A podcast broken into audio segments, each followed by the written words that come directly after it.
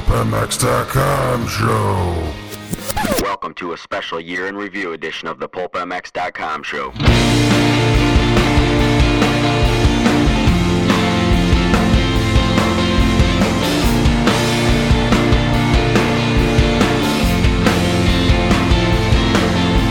And we're on. We're on. We're here. The Moto World Racing.com Moto Show is live from Las Vegas.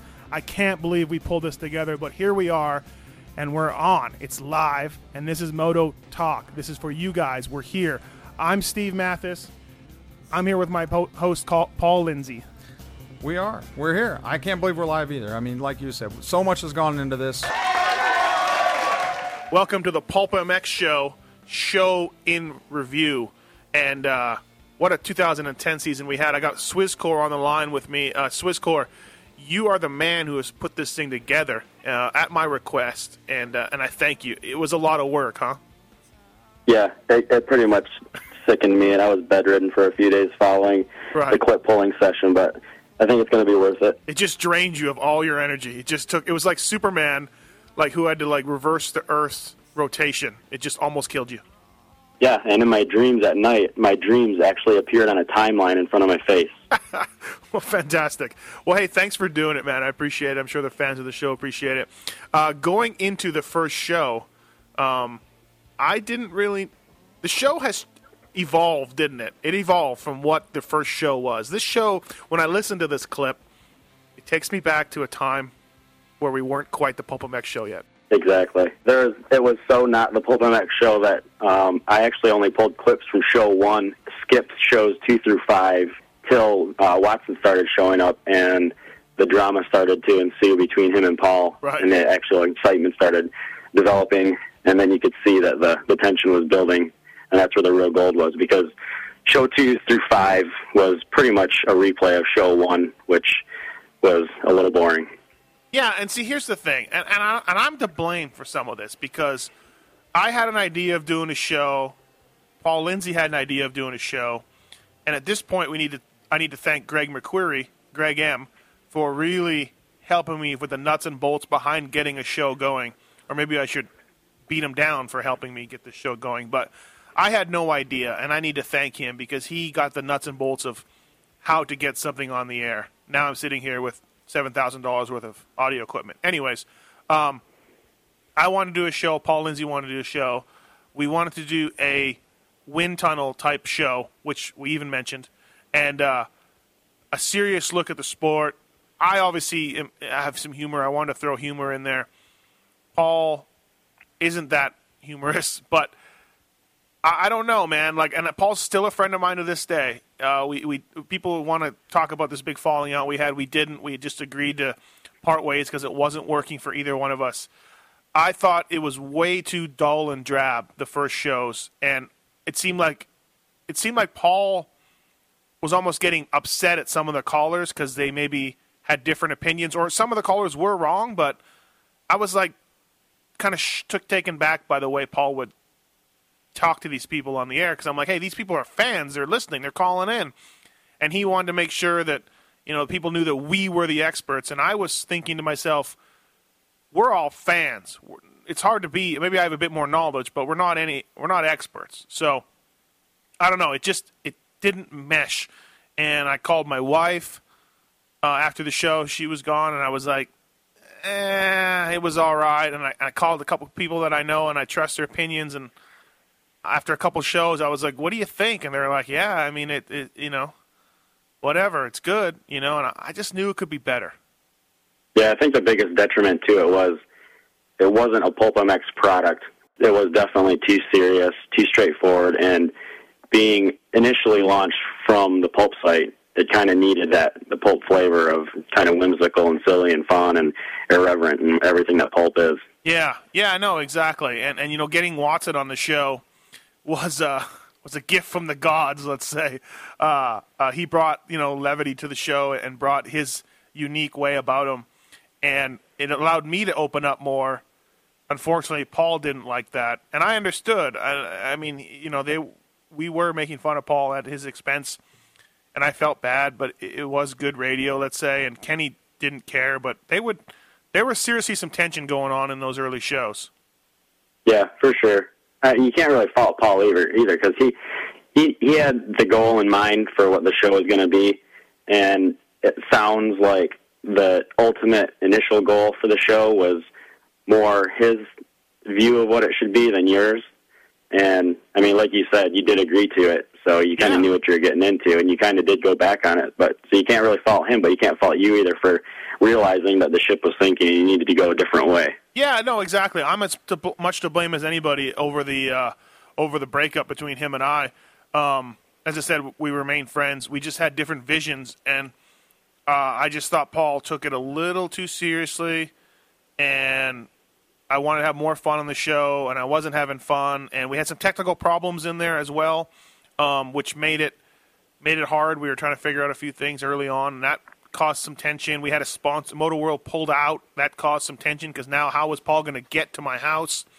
He was getting burnt out of the travel already, six shows in, five shows in, and uh, it just wasn't a recipe that was working. You know, it just wasn't a recipe that was working. Now, having said that, if Paul would have stuck it out all year with Kenny, that could have been epic also, and I would have loved that. Yeah, I don't know how long that tension could have carried and not left a bad taste in the listener's mouth too, though. Yeah, It yeah. would, I think it would have wore thin at some point. yeah, maybe. But uh, one of the best moments was the first first or second time Kenny came in, but we had technical problems, and a lot of the show was lost because I don't know. My internet company was saying that nothing was wrong, but we were getting bumped off. We were having server pa- server packet loss, which uh, you know is basically, as you know, you're a geek. You know how that works. It's more Yep. on their end. It's it's it's an indication that it's on their end. Anyways, we lost a whole bit about the Ryan Dungey, Jason Lawrence, Indianapolis practice uh, dilemma or situation, and we lost a whole bunch of the show while I was working on the show. But those two were really mad at each other, and I wish the the the show hadn't crashed because that would have been the epic. You just you just feel it. They were about to ready to throw blows. It was awesome. Although I don't. Yeah, think that would have been great. I don't think they would have actually thrown blows. Kenny Kenny just laughs. You know, he knows he's pu- he knows he's pushing the button and he knows what he's doing. So um, Right. he's not going to throw down. But but it was you could cut it with a knife. It was it was awesome. Yeah, if I have one regret for not pulling anything from shows two through five, it would be that was where the majority of those technical issues were occurring, but Yeah, yeah. it just wasn't compelling enough to to go ahead and pull a couple of technical issues. So Right. Yeah. No. skipped them. Exactly. Exactly. Um, but uh, yeah, Kenny and Paul definitely had different opinions. And when Paul said, "Hey, it's not working," I went, "Whew." You're right. It's not working. You know what I mean? Like it was almost Yeah. like I was afraid to break up with him. He was maybe afraid to break up with me. right. and uh, I wanted Kenny on the show more often. And what's funny though, like say what you want about Watson, we were short on funding because this thing costs money per month to get it going. Paul was out, and Kenny brought money to the table in the source in the in the span of like twelve hours. He brought money to the table to keep the show going. Like he just made it happen. Just called buddies. OG and friends. Yeah, like I mean, he just made it happen, and more power to him. You know, um, Yep. he made it happen. So uh, that's a little, little story about the first few. But uh, what's coming up next? Let's get this party started. Show 1.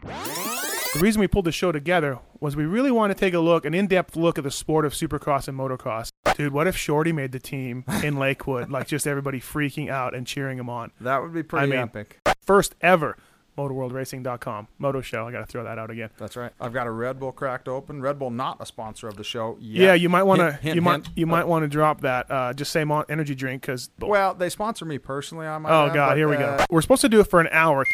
Let's get it on with some bench racing. I do miss Paddington Ferry on the butt and wish him good luck. I miss that. I I mean I got Dungey struggling a bit. Uh, just first year 450, the adaptation to it. I see Andrew Short beating Ryan Dungey because you can never count Shorty out. Larry, thank you for being the first guest on the uh, MotorWorldRacing.com Moto Show. Moto Show, what's going on? What's your name? Hi, this is Grendel. Grendel. Th- This isn't Grendel, this isn't Grendel Grendel. Yes. Davey Coombs. Who's that guy? I, I must not be very important. I had to follow the guy from Beowulf and Larry Brooks. Moto Show with Stephen Paul. What's up? Basically, this one is uh, like a rapid fire Q and A, and and it's called the X Brand Goggles Tear Off segment. How will Ryan Dungey do in his essentially his 450 debut as a full season? Really, I think uh, Dungey's going to struggle a little bit. I know there's a lot of fans out there that look at him as the next big thing, but uh, I got him fifth or sixth uh, in the points at the end of the year. Dave Despain gets her done on wind tunnel in an hour, and that show's awesome. That's do- what we want to model ourselves. He after. does, doesn't we he? want to pack information into one hour. Man, I uh, I nailed it with that Dungey prediction, huh, Swisscore? Yeah, Nostradamus for sure.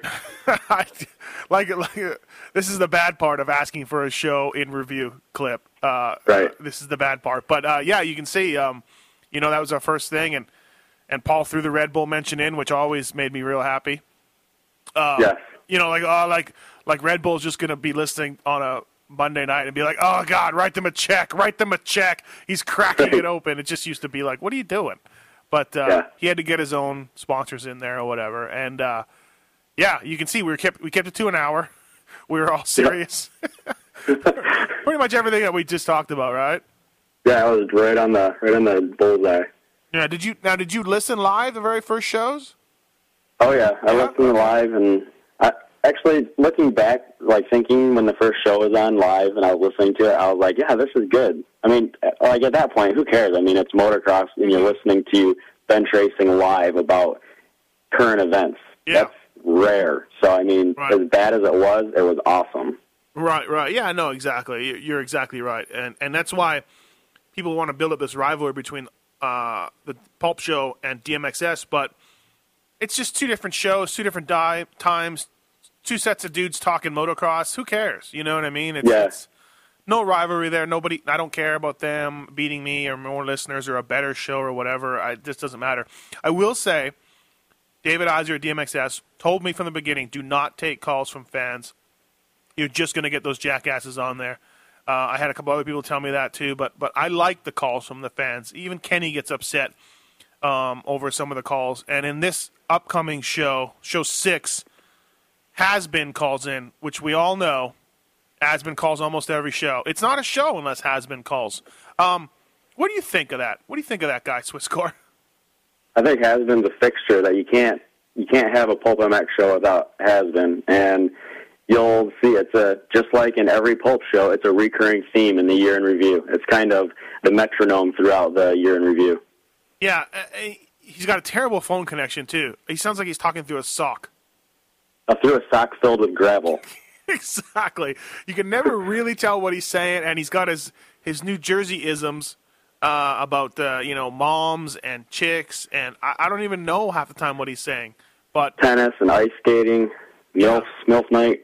right, right, and um, also show show six, Kenny was on with Paul. Tension was building to a to a boiling point, and we had Davey Millsaps on, um, who isn't a big fan of me, and Paul did get him on the show. Yeah, this is a good one. Let's listen in. All right, let's take a listen. Show 6. Hey, Moto Show with Matthes and Lindsay. Who's this? How you doing? It's Hasbin for the message board. Has been. What's happening? Hey, Davey, it's Matthes. Congrats on your win. Uh, I'm curious to know, um, is it that simple? Was it was it really that? You got no arm pump in San Fran, or very little, and then none this weekend? You know, a bunch of people they talk crap about everyone and they don't know anything, and you know they just they just run their mouths and they you know of what they what they think. Who's this? This has been. Has been. You're back on. Who's has been? Has been's a regular uh, caller on the show. We uh, we don't really know his name. He's from Jersey. It could be the situation. Oh, I know his name. Yeah, you, I know who it is. So what do you think about Milf Saps kind of indirectly calling you out in there? Uh, you know what? Whatever. He's welcome to his opinion. Um, I have criticized him, and I and I'll stand behind it. Um, what I don't like is the fact he started saying, you know, you know, can you jump the triples that I do? Can you ride like I do? Then you, you know, you have no right to criticize me. But you know what? Like taking that approach, no one can talk about the president, or no one can talk about anything. Um, Right. It would just be a we would be living in a silent world with nobody interested. Davey should realize that people are interested in him, good and bad. You got to take if you if you're going to get praised and get all this money, and be you know a supercross hero. Well, there, it's not all you know chocolates and roses sometimes, and Right. professional athletes, uh, political figures, um, whoever should realize that they're open for criticism. And just because I'm 600 pounds and can't jump a triple doesn't mean I don't know what I'm talking about. You know, uh, so that kind of bugged me. But you know what? Again, and what I say to people, you know, with the whole Jake Weimer, David Pingree thing that came on the show, and even Jason Ellis later on the Pulp Show. This is the guests' forum. If they're on the show, they can say what they want. I'm not really. I'm not into editing it or trying to get them to agree with my opinions. If Davey wants to come on and say I'm an idiot, I'm cool with it. He's the guest. It's his place to say it. Same as if Pingree wants to say something bad about Jake Weimer's girlfriend, he can say it. You know, it's it's his place. It's his soapbox. So I like to think that the show the show is pretty much say what you want. You know what I mean? Right. Uh, I'm not going to yeah, edit that shows Yeah. later too when uh, some later guests come on and, and razz you, but and you you go ahead, and you let them say their piece, and I think that's important. You need to let them Yeah. be the guest. Yeah, I'm not going to. Sh- I'm not going to shut everybody down or go in and post production and edit it out or whatever. Like if I can dish it, if I dish it out, I got to take it, and uh, Yep. it's the way I look at it. So um, yeah, and then of course uh, that was you know uh, has been calling in also is classic. So uh, coming in, that was show six. This is show eight. What do we got on show eight, Swisscore? We got uh, one of the original K-Dub appearances. Uh, Paul is clearly getting frustrated with the K-Dub tension. Uh, a couple of Nick Wey stories. Uh, a nice K-Dub mention of the MX chick. He's actually declaring a marriage to be forthcoming. And everybody knows this, the Shaner call for Morris to race the 450 at Daytona. Oh, I do love that call. Yes. The beauty. All right. Well, let's uh, let's take a listen to show eight right here. Show 8. What's up, Paul? Uh, just trying to get this stuff figured out here again. Here we And go. uh, and my other guy is uh, none other than Kenny Watson with a surprise appearance this week. A Hart and Huntington team manager. Watson, what's up? Thanks, buddy. Just in the neighborhood, swinging by, and I get to get on the show. We, we, we tried to lock the door, but he, he came in the back way. Yeah, exactly. He broke a window and came slipped in. through the doggy door. What is so important that you guys are both texting again? Gotta Well, actually, my- the, the, text my girl the, right the number one rule of live radio, Paul, is just go with the show and go along with it. And, and- I- I'm and- going. and- I can only go for so it. long by So, um, myself. no show next week, everybody. Uh, no show. A- Remember? Actually, So- that's not true. We we're going to do it from uh, Oh, Colorado Springs. Remember? Thank yeah. you for dropping that on me. Well, Uh, we've I talked didn't- about it yeah, I multiple didn't know times. It even came through. yeah, no, we've talked about it, but apparently, Did you get that thing? Did you talk to the Well, studio? we're Hey, you working on it. guys, We're working this, on it, Oh. yeah. This is all All right. about preparation. Hi, this is Nick. I can't get to my phone right now. Perfect, perfect. Leave me a message. I'll get back with you. There we go. Thank you a lot. Thanks a lot, Nick, for coming on the show. The story I'm hearing is Steve is uh, a mini bike rider at the time, and he was just happened to be there racing the amateurs, and then then uh, his brother here decided he was going to get pissed at old pops, so they had their had their had their old feud going. Yep. And so then all of a sudden, Steve gets thrown into the pro class because they're already there and signed up at, under his brother's name. So opening ceremonies and everything, Masses just got his helmet on. He's got he's like ready to go. Like everyone's got their hats off, whatever. But the little fat kid's out there with his hat with his helmet on. Like, all right, it's go time. I haven't really ridden a big bike before, but I'm going to race this arena cross in the pro class. Where do I rank in your mechanic scale? The thing is about you is that you have a lot more knowledge than you let on. And like for me, I wasn't quite so sure because you do a lot of talking, maybe not so much action. He'd be mixing, he'd be mixing the gas, right? Oh, he just yeah. like because I'd be always, I'd always be on him because I wasn't sure like about him, and obviously he had like a lot of knowledge, but he would let on that he knew nothing. So then he would take the five gallon can of fuel, and obviously you're mixing premix in the in a two stroke bin. He'd be like, a little bit of this, a little bit of that, like not measuring it with the ratio right. And I'd be like, gosh, this guy's killing me. hey, Wey, this is your last call. I want to tell you, uh, I want to invite you to my wedding, bud. It looks like uh, Shailene Payne and myself might be getting married here, having some kids. You'd be the first to. uh, Oh, know. really? Yeah. I'd like to- Congratulations. Thank you, bud. This is uh, Shaner seven oh eight. Hey, what's up, man? How are you? Good, all right. I was just wondering who you guys thought would fill in for Matt Moss on the factory Suzuki. Kenny Watson, do you have an idea for that? Uh, I don't think they're going to fill that spot. I, I just don't think that uh, Suzuki wants to uh, let their equipment out. And if I would think if you were going to let anyone ride it, you'd put Tommy Hahn on it. Uh, you know, he rides for the, the yeah, that's not going to happen. We've been down that road. I- With, I'm just- yeah, yeah. Paul, I'm answering I the guy's actually heard uh, Morris at Daytona for Uh, the East round. No, no, you, you're you've been reading the message boards, buddy. That I mean, I, I, I doubt it, man. I, I really really doubt it. No, I heard it from somebody. I think it'll happen. Oh my You know, God! you know, you're, you got better inside than me, man.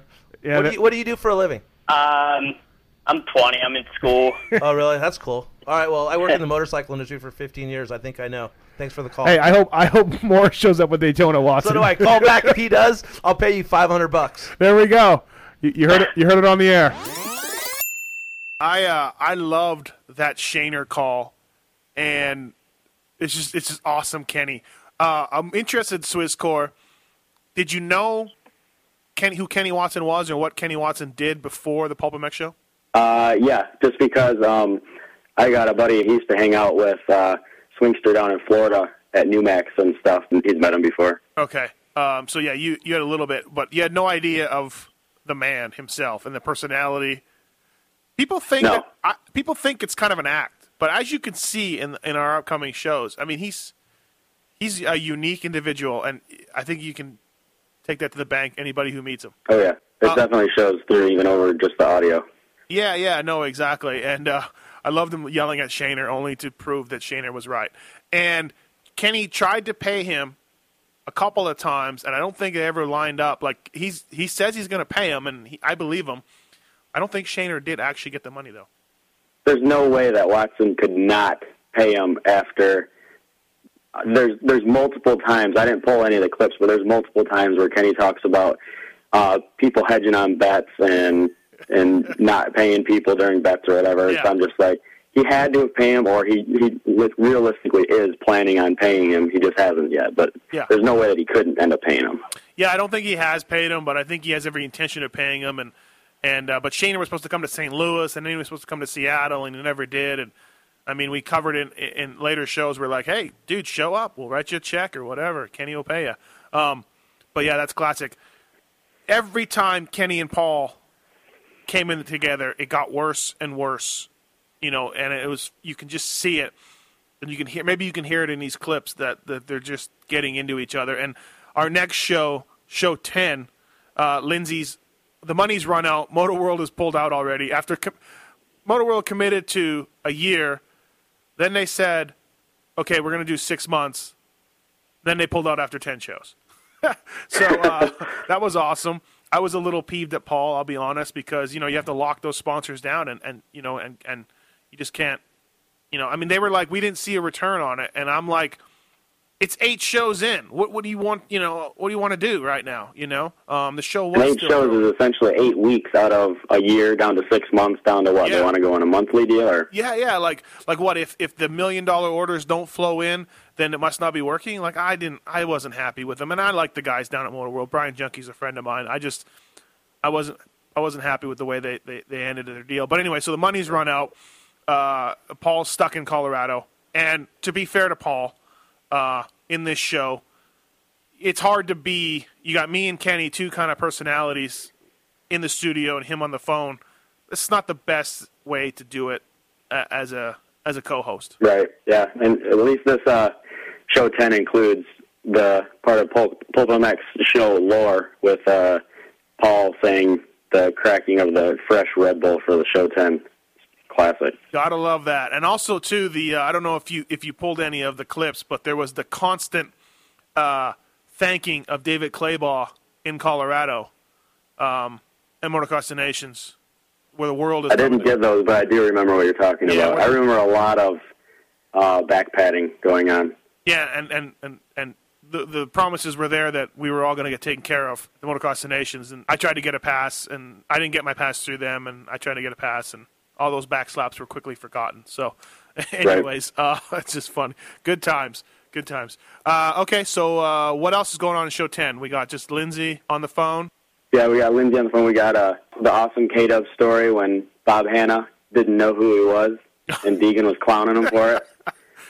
And then the good uh, the Deegan story from when he uh, his bike seized due to K Dub uh, removing the coolant in Ah, between yes. motos, Yes, yes. and he, he pounded a beer and And that was quickly got mem- uh, reprimanded. And, and what did you say earlier? He got he got fired for not following the rules on a team that isn't supposed to follow the rules.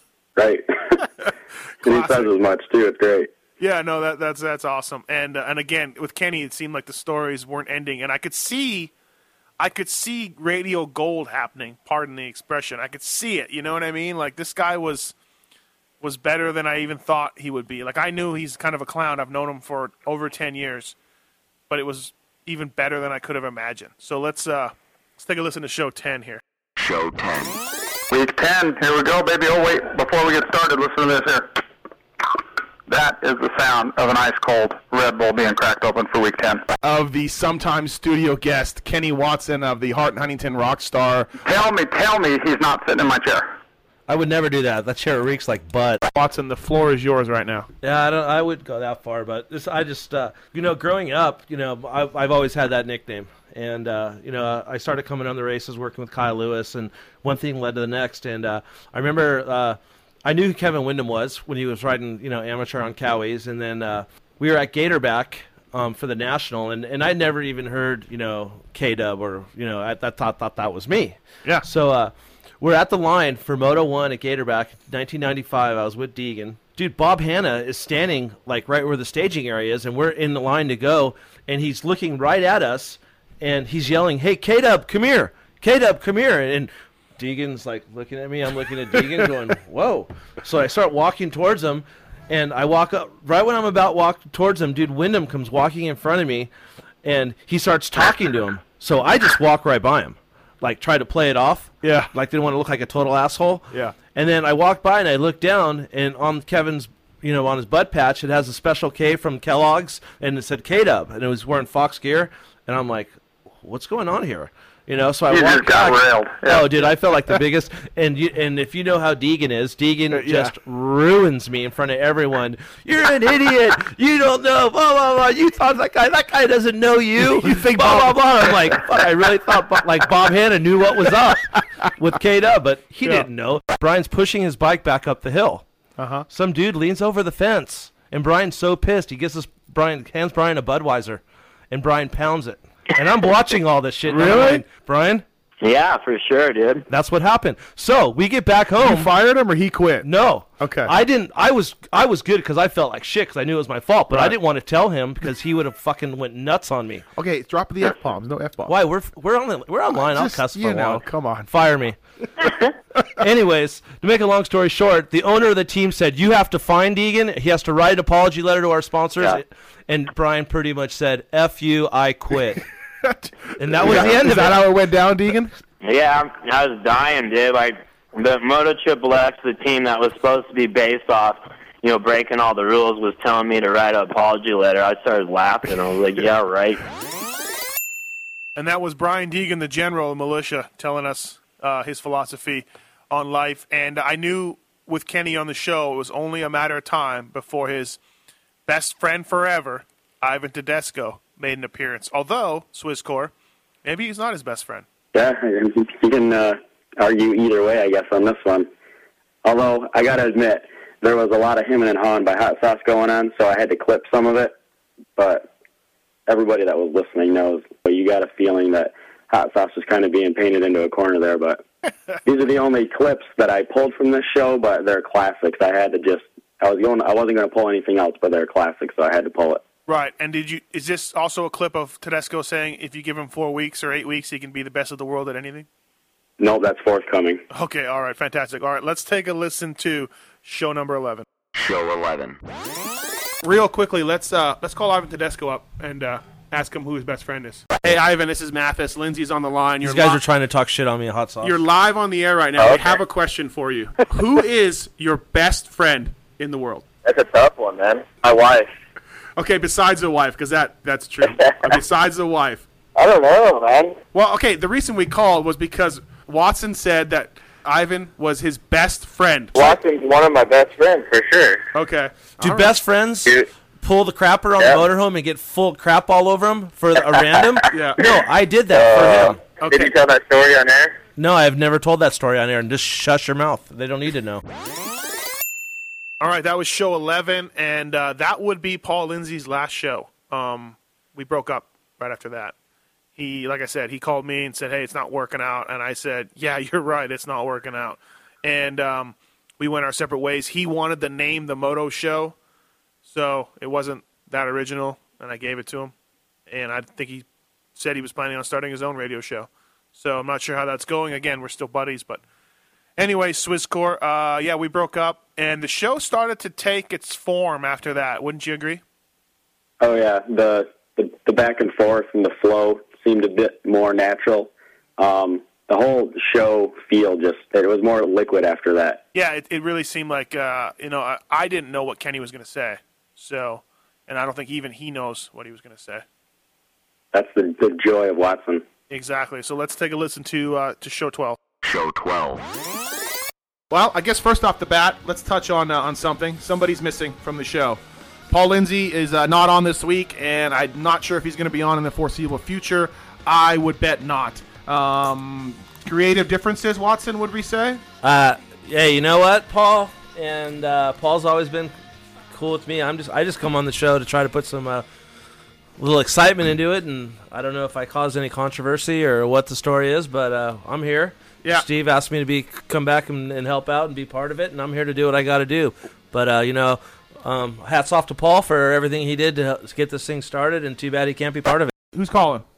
It's Hasbin. Has-been's back. Hey. Rick said it was actually a 154 in the Suzuki. It was not a 167, but uh, And. I'm going to beg to differ because I worked on the thing. That thing had a piston as big as a softball. I have a bad temper sometimes, man. You can't you can't confront me. I don't like that. So, and especially when someone talk crap about me. If you do a face to face, I'm I'm cool with it. Yeah. But like, be, but you know what? It's, it's all good. It's all good. My man, I'm Travis Preston got me mad last week. Ah. But you know what? Hey, I may be a, a potato on a motorcycle, but I put his ass down more than he did to me. So I'm cool. Hey Eric, we got to let you go. I got we got to call Reed. Wait, I told him I'd call him at Ah, 6:30. cool. Yeah, like, me- are you sure the guy's going to talk or he's going to cry? Hey, I'm going to let Reed know you said that.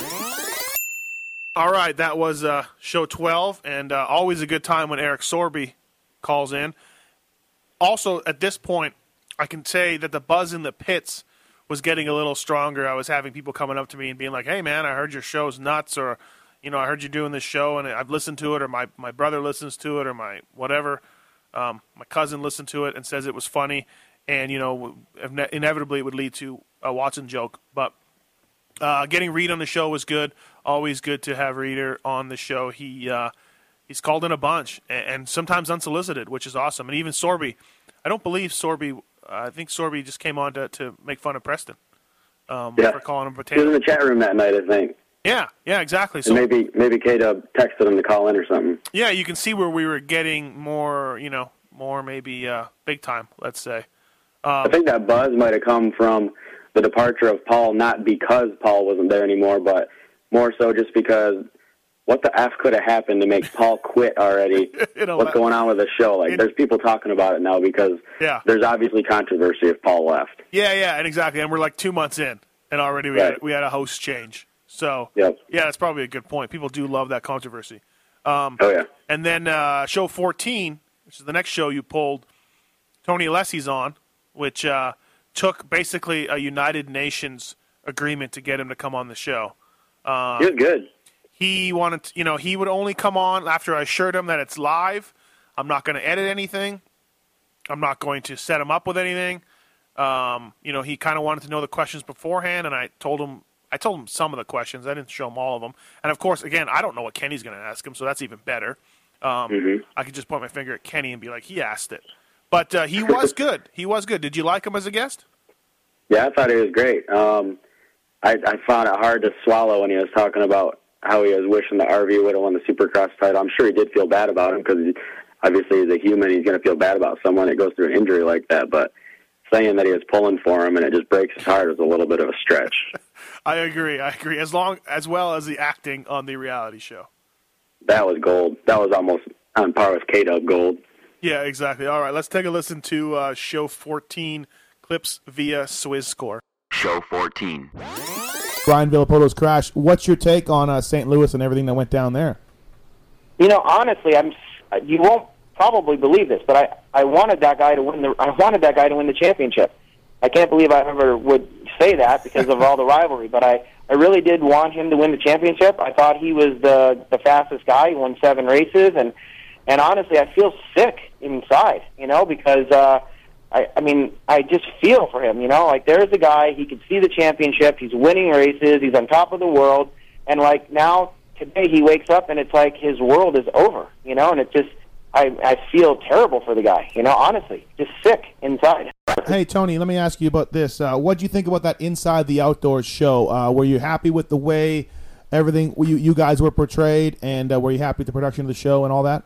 Well, I think the things that I could say are good, obviously, is I think we got more uh, TV time than anybody else, and I mean, I think you know how much that has a value of, and uh, I mean, you know, we might have played it up a little bit because that's part of the role playing that that goes on when you're acting on TV. But at the end of the day, I think that we, uh, I mean, I think that we got a lot of airtime, and if you have to take that and ask how much it was worth, I mean, I mean, yeah, maybe you have to act it up a little bit to get that kind of airtime. But at the end of the day, I think we got huge value out of it. There we go. Tony Alessi, always a good time. Um, now, right into show 15. 15, good number, Swisscore. Right on. S- 15 has uh, Ryan Villopoto on it, as well as Kenny's rant at Dave at Australia. Um, you know, we get lots of messages, we get lots of emails, lots of phone calls, and I'm amazed. Kenny, like, he'll just insult people on the show. I just, I, he won't say, you know, hey man, uh, you know, I, I disagree. I think you're you're wrong because of this and this. He'll just be like, you're an idiot, and I, and yet people keep listening to the show. So it's all Right. it's all the genius of Kenny. I think as with Kenny, the way it is, everybody knows that he's like he like he says. Pellegrino is black and white. There's no gray area. It's like he just he's straight up. He doesn't mince words or anything. He just says what he says. People expect that now, so they take Kenny with a grain of salt. They don't. They know he doesn't mean. He doesn't sound. He doesn't mean as harsh as he sounds when he talks. Yeah, yeah, exactly, exactly. I could see where some people would get upset, but yet I could also see where people would get upset, and then they would tune in again or write another email to see what Kenny would say. Like Dave. Like Dave, for example. Let's uh, let's take a listen to show 15 here. Show 15. Dave sent an email. All right, hey Dave. Hey Steve, your podcasts are awesome. All of them. The best on the net in my opinion. That'd be me. Likes me. One criticism is I don't think Kenny is up to your level by a long way. Too cool, too abrasive, always name dropping and big noting himself and tries to make the show relate back to himself. Nowhere near as professional as you are. That's right. I think he's talking about Paul Lindsay. Paul Price, I think, was too straight, but you have to balance. You have the balance right. You need someone more natural and normal by your side. More normal, Watson. So Dave sent in another email after the show last week. Okay. Wow. Man, just listen to the Alessi show. Enough of these Watson stories. Who cares? Who is he? No one. Change the name to Watson Show. Come on, Steve, reel him in. Right. Hey. Dave. Hey not- Dave, when you put down your mop from being a janitor wherever you do. okay, I've been working in At this industry flooring for a long time. I have a lot of stories. I've been around. I know a lot of people. People want to hear it. Dude, if you don't want to hear what I have to say, it's very simple. There's a power button on your computer and go away. So Okay. what you tell me is good and I'm going to work on it, but you know what at the end of the day? Suck it. Rhino, some dude just sent an email and said that I sucked and I don't know shit and I just talk too much and they changed the name to the Watson show. What do you think about that? That guy's a douchebag. I mean, it's pretty funny. Take us through your crash. Well, yeah, I just um, it was tough because that whole section there had a like the right side of the jump was super flat and nobody was going there, and uh, I had to switch up my line a little bit and and uh, did the same thing I did every other lap, but you know that line obviously was pretty small and I I didn't even come close to making it. And when you went down, you just must have hurt like crazy, huh? Yeah, I was actually trying. I was gonna try to get up, and then I was like, "Oh, I'm gonna stay right here." John Gallagher's a douchebag in my eyes, and I'll tell it to him to his face. Hey, do you ever work with two guys that and you think they're just both douchebags, but you still got to come to work? That's what's Um, going on today. No, not two, not two of them, but definitely one. Definitely one of them. I liked your corn dog comment about me too. Uh, made me feel good. What was the comment? Remember you said if Matthes was my mechanic, he'd let me eat corn dogs. That, and that Yeah, was- and then if went at, like in between races at the nationals, he'd go to the concession stand and get me like Yeah. get like an elephant ear, and we'd share it. Pulp MX show, you're on the air. Who's this? This has been. Oh, Ryan, uh, before we let you go, uh, I met a fan uh, on a Friday night at the local uh, watering hole who said to me, he's a grown man, and uh, when you won Seattle last year, he, he broke down in tears Sob. in the stadium, cried, Wow. cried for Ryan Villopoto. How do you pull a, a girl like you pulled down, dude? That's a little bit older than you, and this quiet kid. You just you you got game, dude. How do you do it? How did you pull that? I am mind boggled. When I heard that, I was like, no way. Then Villopoto's, that's Villopoto's lady now. And I was like, holy shit, good pull. I was pumped for you. I get. Well, I mean, what can I say? I guess I got some game. Watson, did you have fun tonight? Oh, it was awesome. Man, I love that Dave from Australia. That email and Kenny's response are definitely one of my top five moments of the show all year for sure. Yeah, yeah. Um, he's he's one of a kind, that Watson. Um, that kind of set Watson up for what he is now. Right. Like his responses to everything kind of stem from that Dave email initially coming in. I love how he gets butthurt. He gets really. He's like a little kid where his feelings. He's really happy or really sad or, you know, he, people get or he gets really angry. Like he really cares what people in the chat room and in the emails say about him. So of course, what happens? People say meaner things about him on the chat room, and people write more emails talking shit on him. Right. So yeah, it's awesome. Yep. But uh, okay, so that was fifteen. Sixteen. Um, what do we got? Sixteen. 16, we got Langston talking about Sharky. It was right after Sharky's death. Ah, yes. Uh, a little bit of the union talk, um, quote unquote union talk. Yeah. Uh, David Iser was on that night talking about his uh, last interview with J Law, which was pretty interesting. Weege is involved in that story. We got uh, K Dub's story on how uh, Matt Bonney got his uh, nickname Bob Gnarly. Oh yeah. And then another one of my top five stories ever from K Dub, the Matt Wallace story, including some sleeping pills. All right, let's take a listen to show sixteen. Show 16. Let's talk about Sharky a little bit. Uh, what, what what's your memories of him? Andrew was a genuine, genuine great guy, and anyone that knows him will vouch for me on that. He was a great father, great husband. All my memories of of of Sharky was just nothing but good memories. I mean, the guy was great. He li- his daughter was his life, which just breaks my heart because I'm a father, I'm a husband, I'm a racer. You know, you talk about something hitting close to home um, and losing a friend. Uh, it's devastating. You know, I have a lot of ideas that I would like to see in our sport because the bikes are getting faster and heavier, and safety is not keeping up with that. And I hate to say it, but this is going to become all too frequent unless things change. I'm the caller 98 that I win the Creed ticket. Did I tell you how the last time we had Jason Lawrence on how we had to do it? Is he stood me up, which he's done a good six times. I've said, all right, that's it.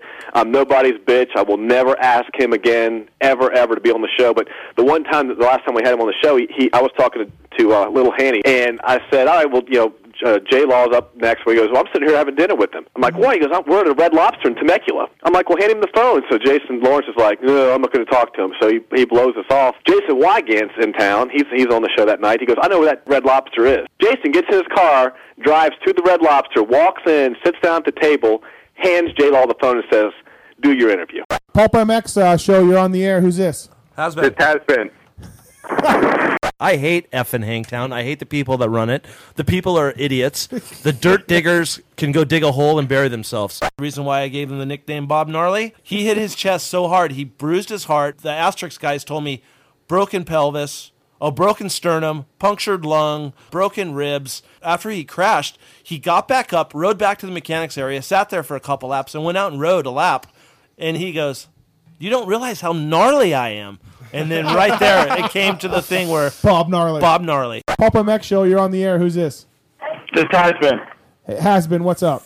Dude, I got a great story about Matt Wallace. Great story. Fun, one of the funniest stories ever of all time. He worked for Ty Birdwell. I worked for Deegan. It was 97. We're in a hotel room. Birdwell and Deegan had these two girls that they pulled from the track. They were going to go out with these chicks. And if you don't know Matt Wallace, he is a ladies' man. Loves the girls, loves the women, and uh, he has he has more game than Michael Jordan. Matt Wallace was married for 10 years. He's been separated for the last year, and he is on it. We're in this hotel room. Wallace is like, hey, I'm going with you guys. I'm going with you guys. And Uh-huh. they're like, no, no, we only got two girls. Yeah. Come on. So he was all gung ho to go. Well, they go, hey, we're going to go to Taco Bell. Do you want anything, Matt? And Matt's all, yeah, I'm going to take a shower, but I want two tacos, whatever, blah, blah, blah. Well, they went to Taco Bell. They came back. Matt was still in the shower. And Deegan's all, dude, I don't want him to go. I don't want him to go. And Birdwell's all, well, what are we going to do? And Deegan's like, hold on. Deacon had these Ambien sleeping pills, and he went and he crumbled them up, like three of them, Yeah. and put them in each taco. So we're talking six Ambien. so Wallace gets out of the shower, fucking eats his tacos, and he's sitting on the bed next to me What when we're watching, and those guys are getting ready, and And he's you all, already knew that he had. Oh, yeah, we all No, knew. We're watching him. Yeah. So we're watching him, and I look over at him, and he starts knotting out, knotting out, knotting out. Next thing I know, he is out like a trout, out. Deegan and Birdwell are just laughing their asses off. Deegan comes over and pushes Matt off the bed, and he falls on the ground in between the wall and the Yeah, bed, yeah. and that's where he stayed for about 14 hours. All right, good times. The next show we have is uh, is a special show, uh, se- show 17, and it was a a hastily convened Pulp MX show because it was the Vegas Supercross was in town, and I rounded up everybody I could to come over for the show. Watson couldn't make it, didn't want to do a show, couldn't make it, but with everybody in town, man, I, Swisscore, I just had to have a show, and because people could be in the studio, which is always always better. Yeah, maybe that's why it was so good. Like I, I had my doubts about how good a Friday night show was going to be for listeners, let alone in Vegas when it's so busy there. Um, but maybe that's why I liked it so much because I, I kind of knew that it was a party atmosphere at the house, and it just kind of shone through. But I still, I still don't understand why the show isn't more popular than it is as far as listens and downloads because there's so much in it that's awesome to listen to. House, you mean studio, don't you? Didn't I say studio? You didn't. You said house.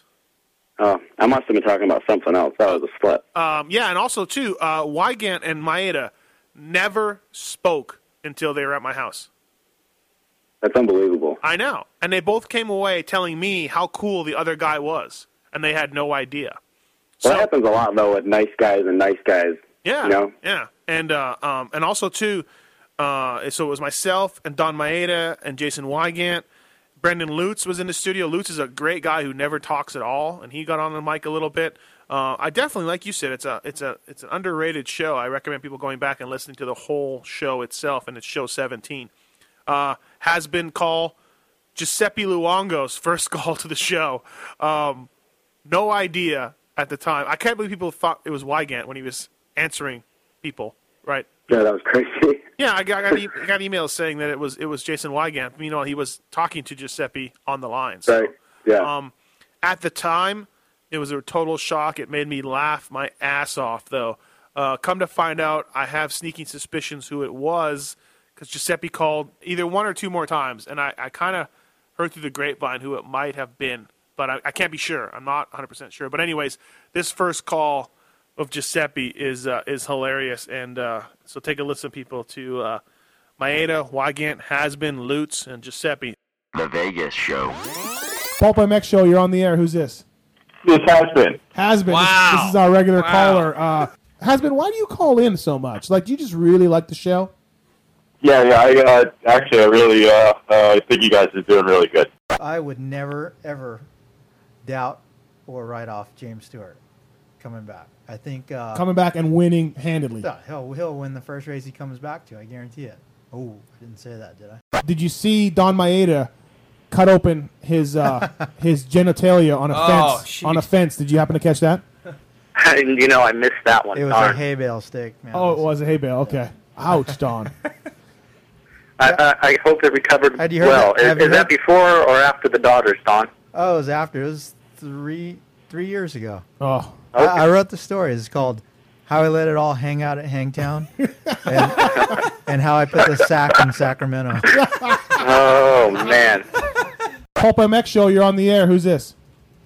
Don't pretend, Dave Matthes, that you, you do not know who this is. No. This is the Giuseppe Luongo, and if you think you can get away with your smut on the internet and talking about my USGP, the race of the century, you have another thing coming. Wow, we have for real. Wow, we have Giuseppe Luongo on the line, and he's angry. And he's angry. It's the evil Giuseppe. Hey, you wrote about the MXA article, man. Yeah, I'm sorry, Giuseppe. Did you read that MXA? Th- was are you upset about the MXA article? I know you're. I do not. I, no, Giuseppe Luongo does not read things. People read things to Giuseppe Luongo. Do you understand that? yes, I do. I'm really sorry. Oh, you, you want to laugh, Jason Weimer. I hear you in the background. Just tell your boss. "Hmm, I will crush Morgantown. I will crush the Lucas Oil G, the, the Nationals in this summer. I will crush them. I will turn Morgantown into my personal toilet. wow, uh, uh, I'll- you seem rather upset. Hey, congratulations on the on the Glen Helen race. Um, Oh yes, you like that, huh? I trick you all. I trick you all. I play a joke. Oh, they they think, oh, Glen Helen is going to do national. It's going to do national again this summer. No, like the French story of Trojan horse, I come and sneak in and I steal it right from underneath you. And you know what? I will lead Trojan when I fuck your ass and make you humble for talking such smut about me. Uh, I'm really sorry. I mean, I've I've liked the GPs. I've been to the GPs. Um, I've written about them. Um, you know, I, I apologize. You've written trash about them. That's what you've written. Have you have you had much contact with Jody Weisel at MXA about the uh, about the GP? Jody Weisel is an Amer- another American fool. He sits there and sucks my taint because I tell him to. But but he's designing the track and everything. Tr- oh, he doesn't. He is my slave. He's my American slave. And you know what? You will be too. Everyone in America will be wearing an, an orange helmet by the time I am finished. I will crush the Nationals. There will be GPs everywhere. I will own the universe. This is Luongo. Giuseppe, this is Giuseppe Luongo's universe. You are just living in it. Um, how do you how, how what's the reaction in in the pits to to some of the you know like no, the non purse the no no purse and the the teams paying high entry fees? I mean, are you are you having some problem with the teams? No, no, no. The purse, we don't need money. The honor of kissing my ring is the prize at the USGP. You will get down on your knees. Um, this is unbelievable. I, I, I can't Oh, and you think, I hear you back there whispering, Don. I will cut open your ball sack with my teeth. Uh, wow, Giuseppe's not happy. Hey, uh, what's the next plan for the G? Like, do you have another track in mind or another race? Do you have? Some- Oh, I am a devious man. I am going. My next track is going to be every track that is U.S. Nationals. I will own them. We're not going to combine GPs and Nationals. They are just going to be GPs. Giuseppe Luongo's race everywhere. Wow, wow. Uh, why again? I'm. I'm What a- is this? I. This is Giuseppe Luongo. This is Giuseppe Luongo yeah. who's calling. Yeah, yeah. Uh, uh, Cairoli. Ha- talk about Cairoli a little bit then. Antonio Cairoli. He's who I'm going to have at my USGP in Glen Helen before I destroy every race next year. We are going to have the best racer in the world, better than James Stewart, Antonio Cairoli. Then we are going to have Ricky Carmichael, Chad Reed. Do not believe his Twitter. We are going to have the, the greatest, uh, Jeremy McGrath, the king, he will be there. David Bailey, he will be racing right next to him. We will have Mike Alessi, we have Jeff Alessi, we have everyone in the mid- They were all bow to me. Do you say Carmichael's racing? You're, are you are you getting Carmichael back out of retirement? I already done. It is done deal. I just had to say my name, and that was all that was needed. all that was necessary. RC was in the Trojan horse with you. Uh, Giuseppe, well, I'm really sorry to uh, to, to to get you so angry. Um, uh, No, I'm not angry. I am happy. I am happy that I will crush you all. You arrogant Americans, and you're and you do not understand our dry humor. You will understand it very damn well by the time I'm finished with you all. wow. Uh, well, have you spoken to Davy Coombs at all about any of this? Uh, Coombs is an insect. Do not even mention his name. I will crush Coombs. I will crush his organization. I will crush his family. wow. That's jacked up, dude. Well, hey Giuseppe, thank thank you for calling in. Thank you. I, I, I want to better thank you than that. I am Giuseppe Luongo. I am the real mystery guest. And, and this is like the Glen Helen switch. Don is not the real guest. I am the real mystery guest. Uh, you certainly are. Yes, definitely. Uh, and long distance from Italy at that too. I I appreciate it. Oh, we don't know where he could be from. Oh, yeah, to we be don't know- honest, to take over. Yeah. You never know. He may be at Mount Morris right now, planning on pounding In on steaks Morgantown. in Morgantown. Did you plan this? I, no, no, no. I don't know. I don't know who Giuseppe is. Um, maybe this is the real Giuseppe Luongo. If it is. If it is, it's even I'm not going to say anything in that case. Right, right. Well, Giuseppe, we'll see you at Glen Helen, right? You will see me everywhere what by the time I am through. All right. I will take down your black presidents. I will be the king of the world. All right. Well, politics. with that, we, we thank you for calling the show. Yes. That's it. You did not. I, I, I think I hung up on him. I don't That know. is not. You did not set that up or anything. No, no, I don't. li- I, I like that that guy called in though. I, I hope he calls in again. Um, I like the part about using a Trojan on me. I, I, I thought that was pretty good. I was scared after he said he's gonna bite my nutsack open with his teeth. You're not on my level. Okay, you're not on my level. You're right. You're not idiot. Later. Let's see ya.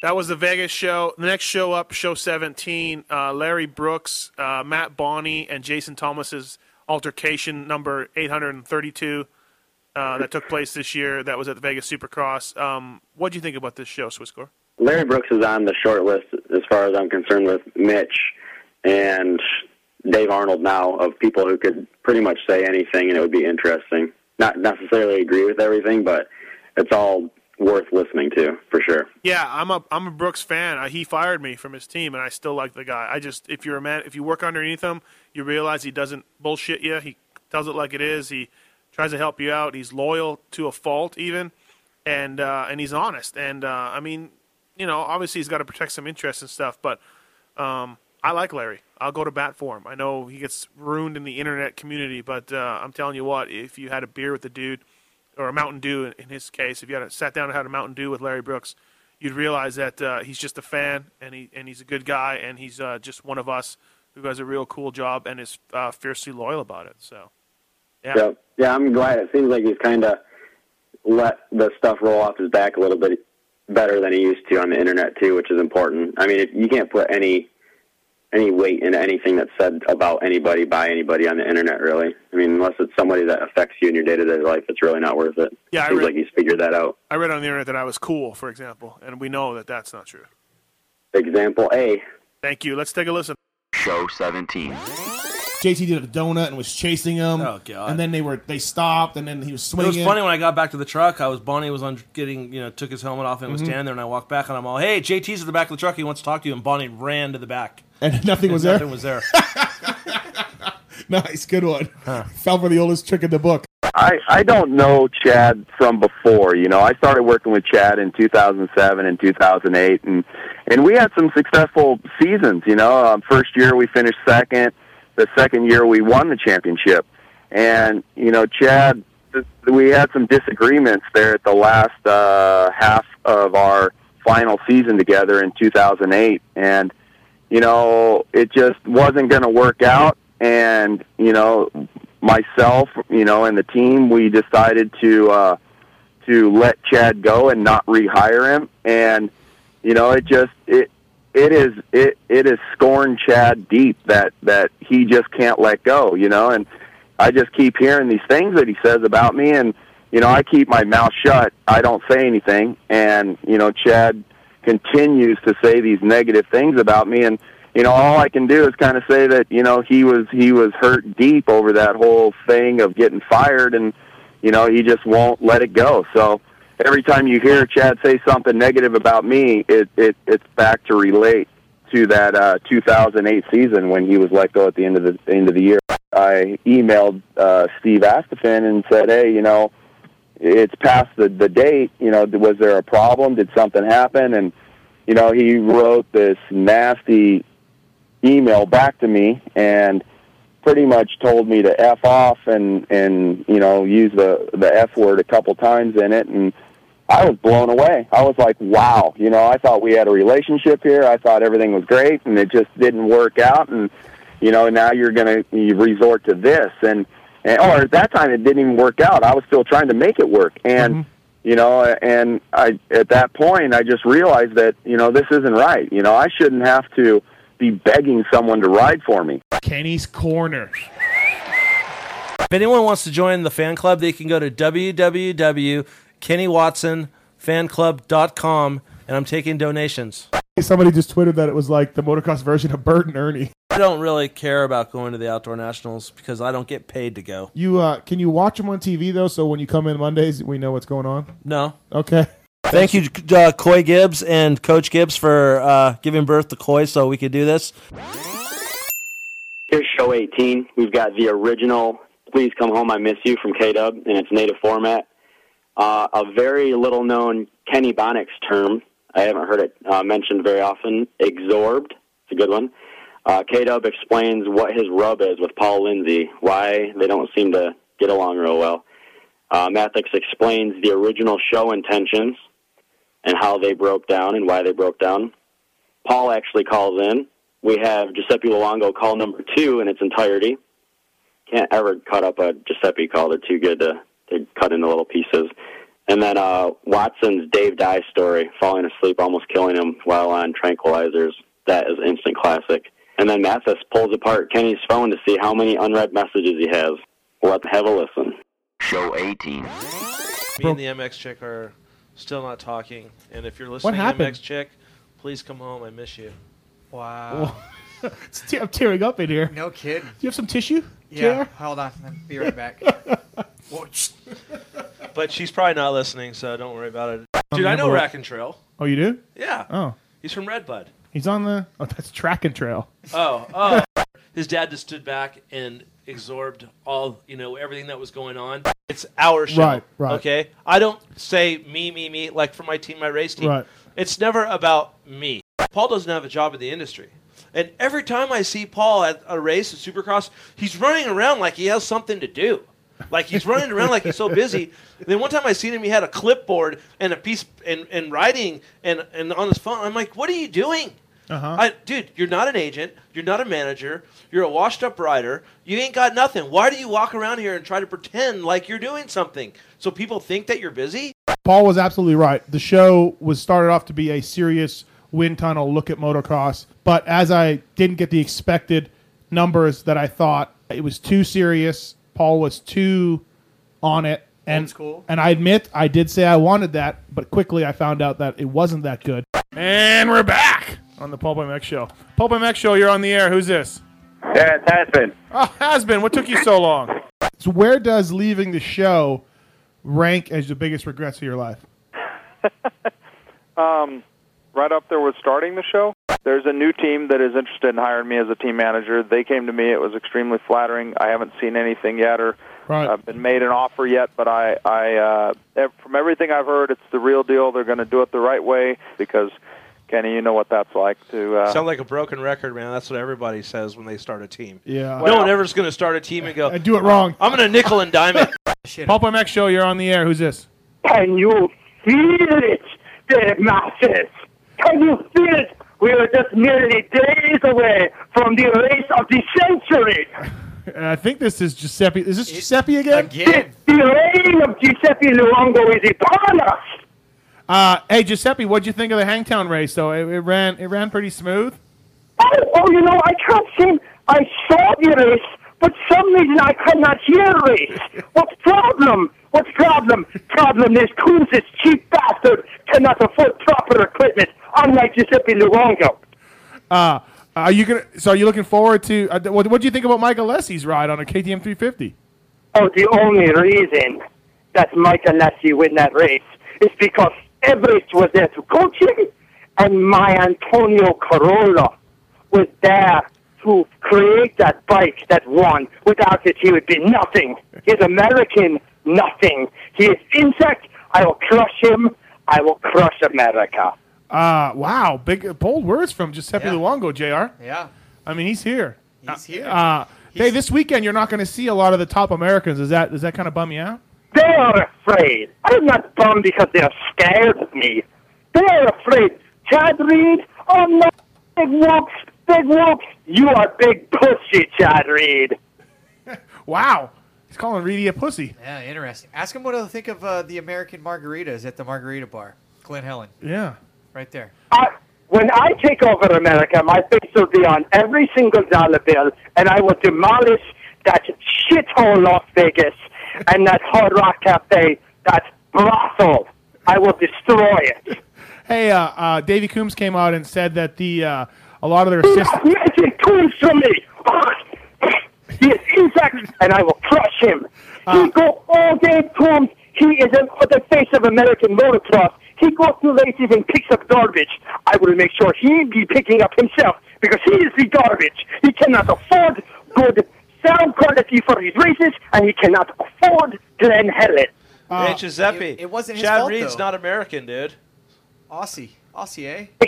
Oh, I'm sorry. Is this Kenny Rogers? I did not know you were able to speak. I did not know that Carey Hart allowed you to.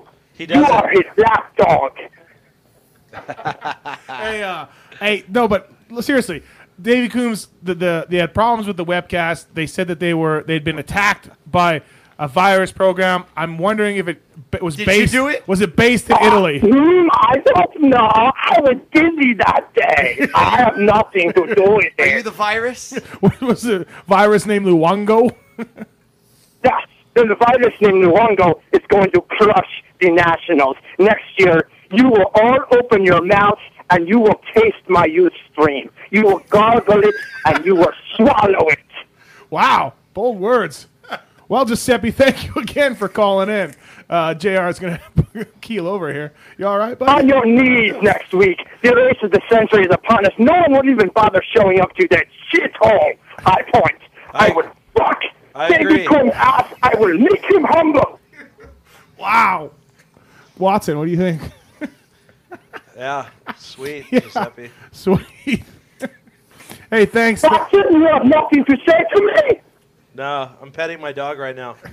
Oh yeah, sure you will. I be petting my dog, my pet thing, my dog named Kenny Watson. When I take over American motocross and destroy it, Give me a job, dude. I'll work for you because I like your style. you are lazy. I'm not lazy. You do not go to outdoor races because you are afraid. Martin Huntington, more like Martin Huntington. Ha ha ha. Hardest working man in Supercross Oh, right there. yeah, exactly. Giuseppe, thank you for calling in once again to the Pulp MX show. I can't believe you listened to this thing. Yes. Pulp MX show, you're on the air. Who's this? Gentlemen, Nash, one final time. Dave Dye. Dave Lie. Dave Lie.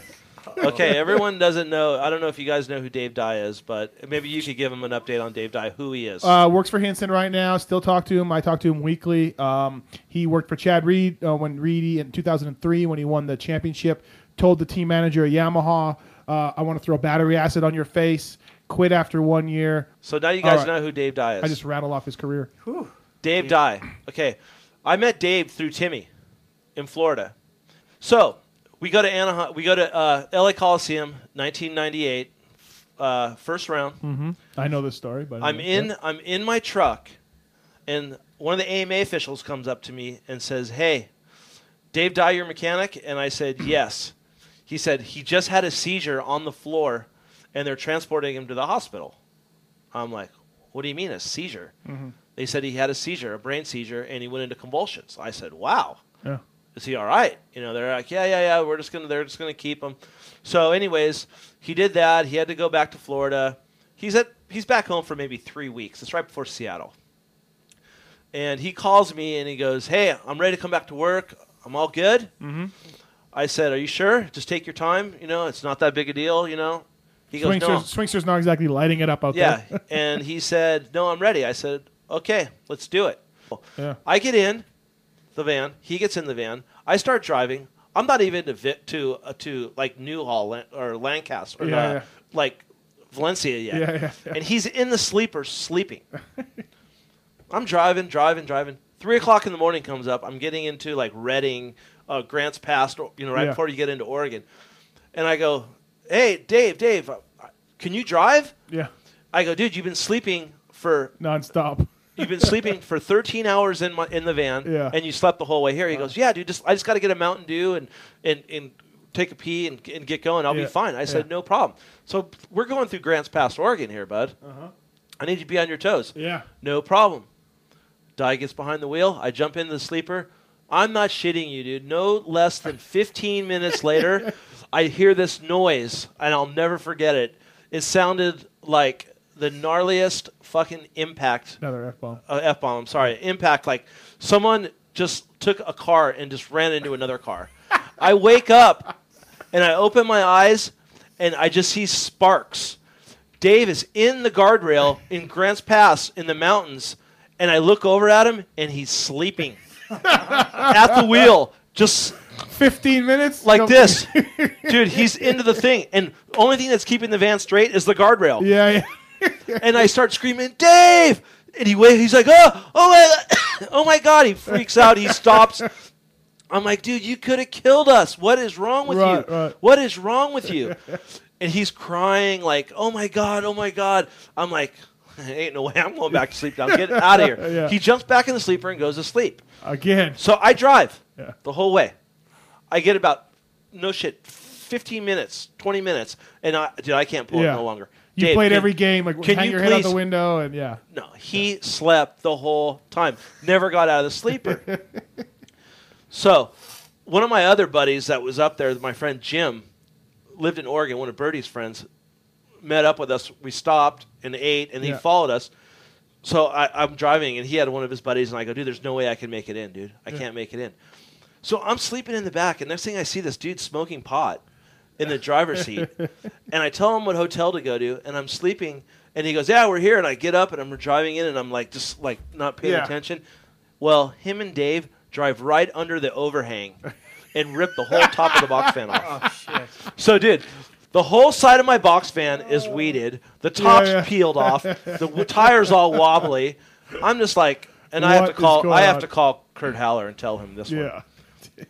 Later that year, we're in Minneapolis, and Denny Stevenson crashes, and we're staying at Denny's house. It was between In Nebraska, yeah. in Nebraska. We're staying there between Millville or uh, Minneapolis and Dallas, and dude, Denny crashes. Same thing. Goes into convulsions. Yeah, has a Yeah. seizure.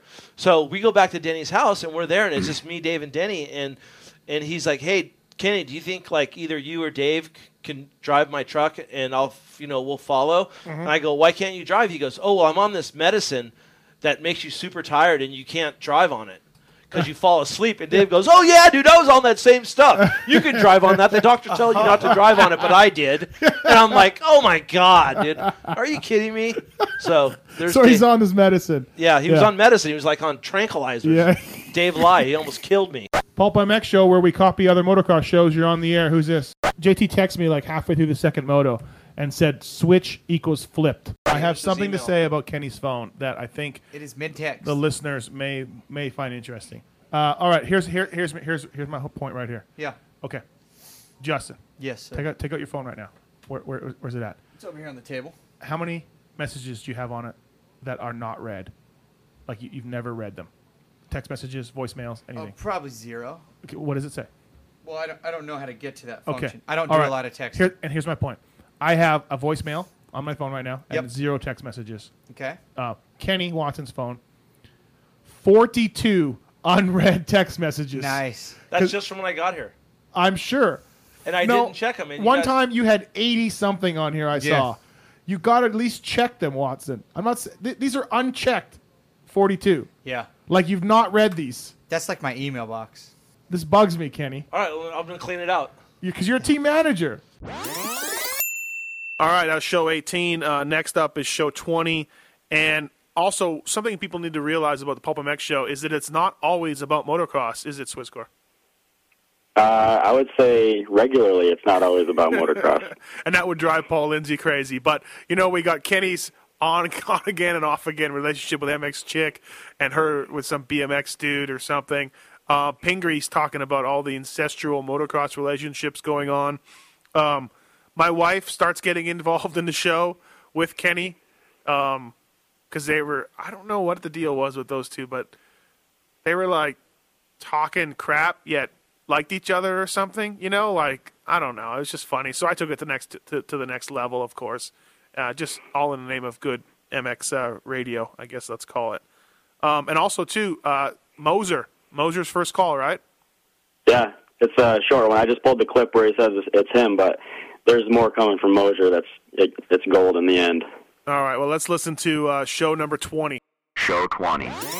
Speaking of Rockwell watches, uh, Yeah. you know the watch that I gave the MX chick. Yeah. Uh, I found it in her purse when she was loading up her gear, getting out. Yeah. And I tried to take it back, and she said, you. "Oh, oh, so is that what we're doing? You're giving me stuff and taking it back now?" And I felt kind of like a, a douchebag. Did you tell I, uh, Hot Sauce the story? No, but I felt like taking a douche. So I said, no, I was going to be cool and get it fitted for you and then send it to you. And she straight looked at me and said, you're so full of shit. I Yeah. said, you're right. We were Right. watching the Winter Olympics. Yeah. And uh, was speed skating was on. And I was like, dude, give me four years. I can. Oh, do four this." years. Okay. Yeah. If the podcast were a hamburger you would be the nice medium rare Angus beef on a nice fresh sesame seed bun, and Watson would be the sweet smoky bacon and cheddar. the burger on its own is fantastic, but the bacon and cheddar completes it. Yeah. Don't don't take the proceeding in a gay way because I'm not like that. Please do. And you text her at work the other day something about her friend. You texted her. uh, uh, I, are you trying to hook up with my wife? Because you can say what you want about Paul. He wasn't trying to bang my wife. He wasn't. Come on, dude. Can't I just be a nice guy? Yeah, I, know. I No, always no. say just, this. pl- is just promise me because the show is probably going to end if you bang my wife. Okay, like I promise you that okay, it's not going to happen okay, all because right. I don't think your wife would bang me. Yeah. Because I think she's a, a, a real woman. Okay. She's not some like little pit tootsie. Imagine if you did. We had this awkward little show we still had to do. Still did it. Hey, uh, hey, K-Dub, can you tell uh, Angie I said hi? So to make a long story short, we were talking. You say about, that all the time, but you never do. You don't make the story short. I'm just saying. And you know what? F you. I, Then I, I don't say care. one word. no, no, all no. right? I'm okay with it. I'm just. It's hilarious that you say that every week. You're like to make a long story short, and you then you ramble on, and I'm perfectly fine with it. I'm just wondering. All right, I'm going to make this a long ass story. Okay. Hot sauce story coming at you. No, it's it.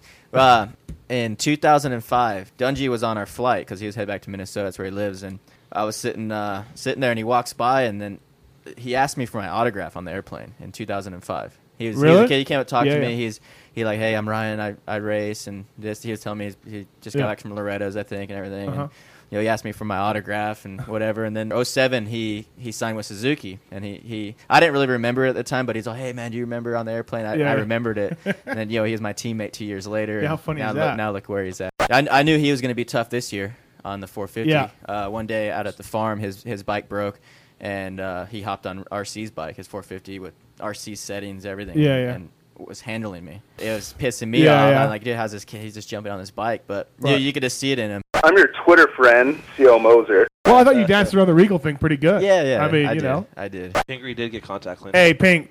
Watson's been going on and on. Uh, he he asked Factory Honda for a case of contact cleaner, and Martini shut him down sometime during Supercross, and he brings up the contact cleaner every week. He's very upset that he didn't get contact cleaner from Honda. Kenny Kenny doesn't hold a grudge. I like Larry. I'm not going to let, you speak ill will of Larry Brooks. Dude, uh, you don't have to. Do, you know my deal with Larry. hey, Ping, do you have a bunch of primates behind you? Are you in the? Uh, in Those the- are my my girls, so yes. Okay. um, Dude, Dad, when Daddy, I I got him tonight, right? Like Right. most of the nights, my wife works and I make dinner and whatever, hang out. Yeah. We have the dumbest dinners when I am home. I made hot dogs and corn on the cob on the barbecue. Like, the only thing I'll make is stuff I can grill. Yeah, All yeah. I know how to do. I can either pull it out of a can and heat it, or barbecue it. That's a If I can't do those two things. We aren't eating it. Pulp MX Who's show. the husband? Is he like a, a Vegas meth no, addict? That no, like, he's he's a meth addict from New the street? Jersey. yeah, he's from addict. Jersey. He just he, he calls in a lot, He's and uh, bored. we feel like he's. I feel like he's a little bit of our friend, Kenny. I, I I do. I think we're gonna bring Hasbin in the studio one time just to have him in here. Gentlemen, what's going on, Nash? Call? Hey Nash, what's up? Thanks for calling, buddy. Missed you last week. Another regular. Dude, you you don't even understand the weirdness, like the weird six degrees of separation between me and Factory Phil. Like it's it's super odd, and, and we're over it now pretty much. But you know, when I first turned pro and moved out here, Randy Lawrence was my mechanic, so I lived with Randy and Phil. And then like Yeah, yeah, six months there. into that, I started dating their sister, Shelly. And a few months after that, I moved in with her. Super bad for my career, by the way. That whole that creates some like weird tension between your buddy and their sister, who you're, you know, Pork- plowing like a Porking. yeah field of corn. So then then we break up. It's nasty. She ends up stealing my bike. I have to call the Fayetteville Police Department and have her arrested because she has my road bike. And she's pregnant with some other dude's baby at that point. Hey, dude, So did the you get the dad bed back me from her though? because her pregnant daughter's being put in jail. Which I told the police, I'm like, don't actually book her, but just like scare because I don't want her stealing crap again. Oh, so then, sometime shortly after that, my sister, who's a few years older than I am, three years older, she's partying in a house with some friends. She knows Phil because you know she just met him through whatever. Well, she ends up hooking up with Phil at Havasu on one drunken weekend. What? So Phil comes up to me and laughing, "Hey, dude, remember when you were hooking up with my sister?" I'm all, "Yeah." He's like, "Well, we're even, dude." yeah. That's awesome. And we all know the Lawrence brothers' reputation for their uh, their uh, their well endowed. their, their girth. Yeah. I, all I could do was feel sorry for my sister. I almost cried the next time I talked to her. Hey, Pink, can I bring up a, a story, or would you rather not me have do that? Because I know you know what's coming, bro. I don't know. Go ahead. I don't care. All right, dude, that's why I love you, Pink. What is this? When Metzger pooped in a box? Yep. Dude, we're at we're at this birthday party. Shelly grew up with Deegan and Metzger, you know, down there, and you know they lived in Cherry Valley, whatever. So they something went wrong with Deegan and Metzger and Shelly. Well, Shelly was dating Ping. They were all butthurt. You know, I guess they wanted to hang out with her. and Well, she and I, flipped. I think the, I think Metzger or Deegan or both of them were sleeping with her too, or something. Okay, I didn't wanna say that, but you threw it out there. like You are- from Phoenix. I was like, Dave, I didn't want to know. throw that out there, but you're 100% correct. this is what I'm going through in my life right now with with a certain female, MX Roach. Hold on, hold on. Please come home. I miss you. That's what I was saying on the show about my chick. I wanted her to come home, but she came home. Don't be careful what you wish for. But anyways, to You make get a long story short, dude. Ping, we're at this. This is every week. It. we're at this party, and it's at Dean Gibson's house and J Bone, who live together. So we used to have poker parties. Everyone would come over. They're over there. They walk in. It's Shelly's birthday. Hey, we got you a birthday present. She's like, oh my God, you guys, they're like, crush the ice. Like, we're sorry, you know, blah, blah, blah. So they took a shit in a shoebox and took took the, the a magazine, Yeah. and every picture in the magazine was of Pingree and wrapped it up in the paper so she didn't know what it was. She Oh, opens the box on. and puts her fucking hands right in it. Oh. True, but can I tell a Watson story right now? Yeah. Oh, Well, how much pain was he in with contact I, cleaner got, and a wire I, I gotta tell this Watson story because he was bagging on Bevo for getting the girl p- kicked out of the pits. Oh no! Don't do it. Right? Uh, don't do this, it. goes, this, goes, this goes way, way back. This is like back in Mickey Thompson days. Uh huh. And uh, my buddy Chris Zudzinski was racing. We were racing Mickey Thompson. We were there more for the good times than we were the racing. But, you Right. know, he's doing his best. And uh, Watson was talking to this girl outside the fence about coming in the pits. so, and Watson goes back to his truck and handed her a pass through the fence. So she came in the, she started to walk in the pits. And my buddy Chris kind of like came in between before she could walk over to Watson. So it's a block pass. He didn't know she was on the way. He didn't So know she tell- was on the hey, way to the truck. you could- so you could- you could tell the thing whole you know, Radzinski's in the front of the truck with her. You know, they were just you know Wow. getting busy a little bit, nothing too crazy. Yeah. Watson walks over. He's like, "Hey, what happened to that girl? Did you see that girl?" I'm like, "Hey, she's in the truck with Radzinski." Watson goes and gets security and has her kicked out of the pits for no credential. yeah. And if you're going to look on the uh, banner for the website, it's going to be called the Kenny Watson and the Other Guy Show. All right, uh, that was a good show we just did. Uh, show 21 is, um, and again, uh, not making fun of it, but there's there's a show out there called Body Bag and Forehead. I don't know anything about it. Um, more shows the merrier, as long as they're not on Monday nights. And um, a guy sent me, a listener sent me an email and said, "You got to listen to Kyle Regal's dad, who we now found out it's his stepdad, but." You got to listen to Kyle Regal's dad on this show. It's just gold, and and and I did and uh, yeah, it was gold. I gotta say. Also, um, what do you think of Pellegrino? He's coming up. Right? Honest- He's coming up. Yeah, honestly, from the first clip that you played from Body Bag and Forehead, I was like, eh. I was like, he sounds like he could be pretty excited, but it didn't strike me as something that was like, yeah, this this has got to be something we got to get. But then, obviously, we saw later it was. It was Yeah. fully worth it. Uh, also, on this show, things get a little weirder between my wife and Kenny. Um, and you make a sweet intro that Kenny likes, but uh, he doesn't really like the segment itself, does he? I think he loves the segment. He just doesn't love the corny calling of Kenny's Corner. That, that off the cuff Kenny. All right, let's take a listen. Show 21. Hey, uh, uh, there's a show called uh, uh, Body Bag and Forehead that maybe some people listen to. Um, they had Kyle Regal's dad on Mark. Yeah, I know. Okay, I love And- him. Yeah, he, dude, He calls it as he sees it. He, is a straight Let me tell you, shooter. I'm gonna play some clips from this interview. I don't know if he's crazy or just acting He or what. No, This- he- that's- that's no, what mean- you see I is mean what you crazy get. in a good way. Here's uh, here's his If I reputation. had to guess, and this is Why he's only difficult. a guess, uh, shady people don't like honest people. The last time I checked. There you go. That interview was not played to make fun of him. It's going to be my show. It's going to be the, the Kenny Watson and the other guy. That's it. Yeah, the other guy.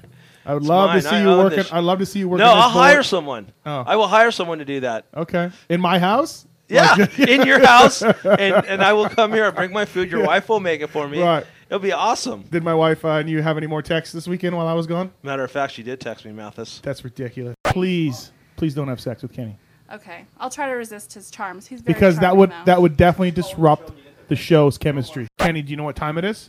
No, it's time for Angie to come sit on my lap. No, it is definitely not time for that. uh, here, here, here's this is what time it is. I'm kind of a big deal.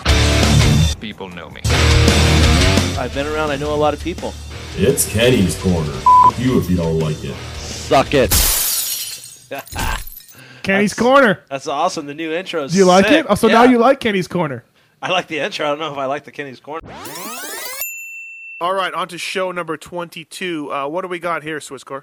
We got a quick little um, ad lib Q and A between you and Scott Sheak. I mean, between Kenny Watson and you, being Kenny D- Watson and Scott Sheak.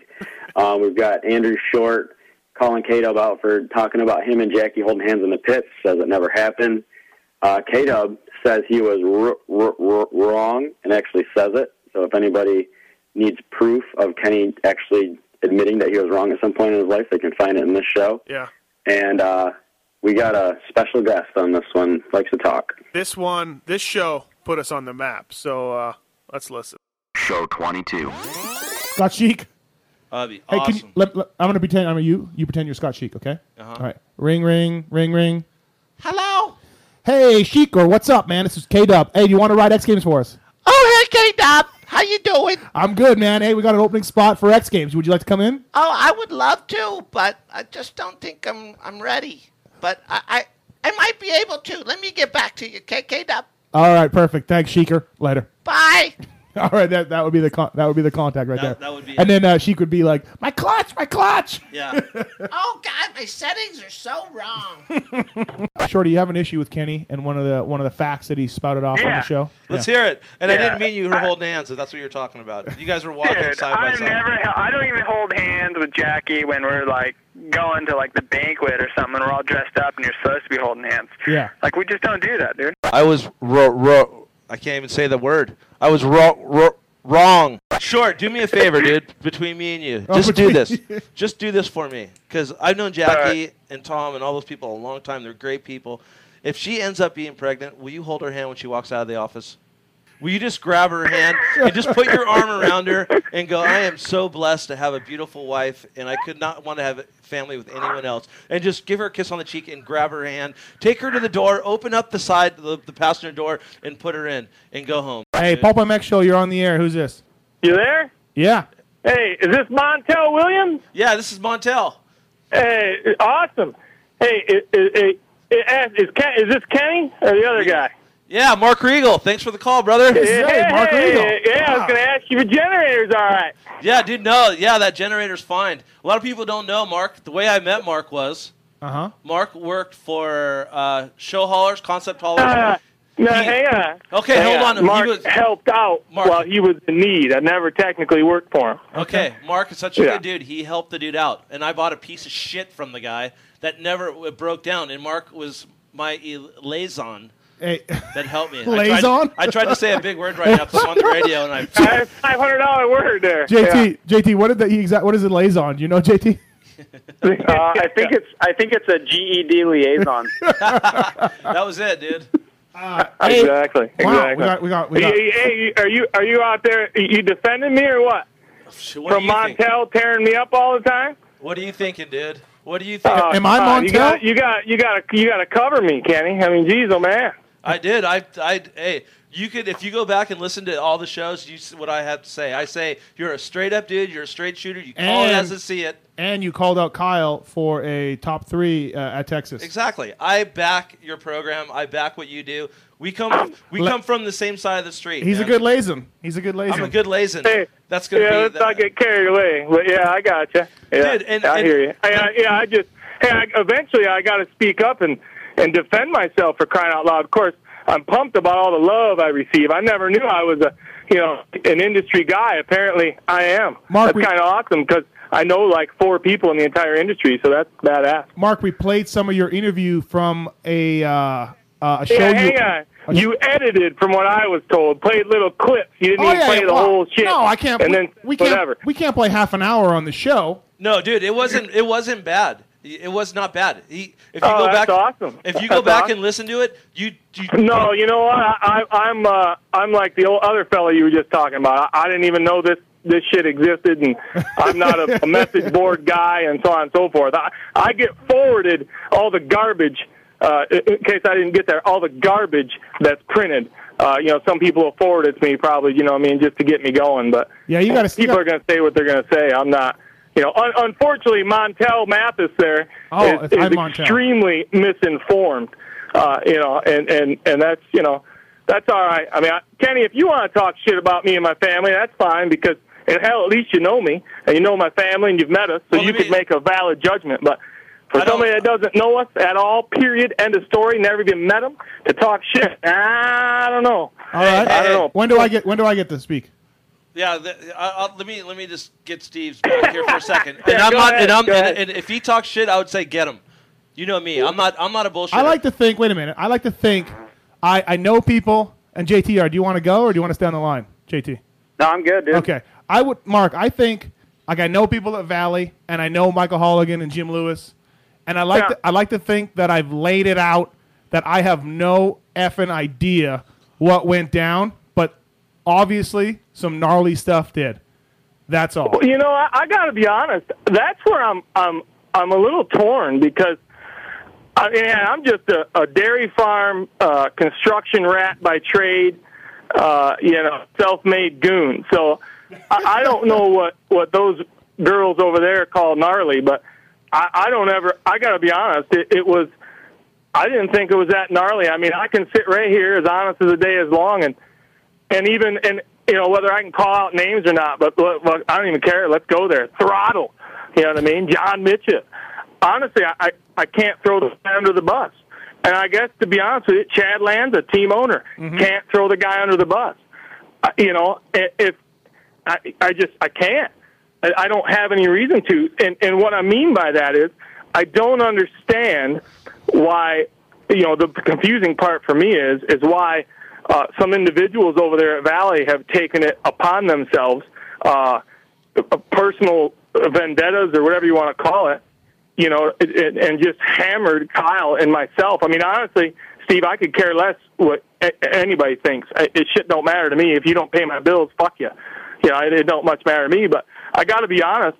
The way the industry works, obviously, we all know it's it's really it's really uh, dampened Kyle, and he doesn't Right. deserve that. And I don't know why. I mean, Well, I'll, let me- I'll go let me help you. to say this. Let me help you with Uh, that. the difference between myself and, and, and your buddies over there at Valley, because I, I do know who you talk to, promise you that. Uh, the difference between themselves and, and myself is one, uh, I'm not afraid to throw stones because I don't live in a glass house. Uh, I'm not embarrassed to who I am or, or what I do or, or how I do things. And but at the same token, I'm not going to hide behind a curtain. And and I, you know, I, I truly, honestly, I don't understand. I mean, like Throttle, and I'll keep going back there. You know, he probably doesn't bother to tell you that I lobbied for that guy because when he came in, you know, Lanza, the team owner, had him doing, you know, Kyle's mechanic stuff mm-hmm. and basically team manager. And he put the whole thing together. I mean, the guy pulled it all together. I mean, he was busting his ass. And, and, you know, I could sense, I've had employees, many in my day, and I could sense that, you know, he was, he wasn't real happy. And all them guys talk, and everything. Hell, I went to Lanza and said, hey, you got to cut that guy a check, man. You wonder why he's pissed off and so grumpy all the time. He's the lowest man in the totem pole, and he's putting this whole thing together. You know, I mean, so mm-hmm. it's odd to me, honestly, where all the bashing and and, and all comes from. I, and I'm being honest. I, I'm I promise you, I'll call it black and white. It, it don't it don't phase me none. And that's the hard part for me. And, and honestly, uh, there has been no comment made by me or my family, you know, on the internet. Period.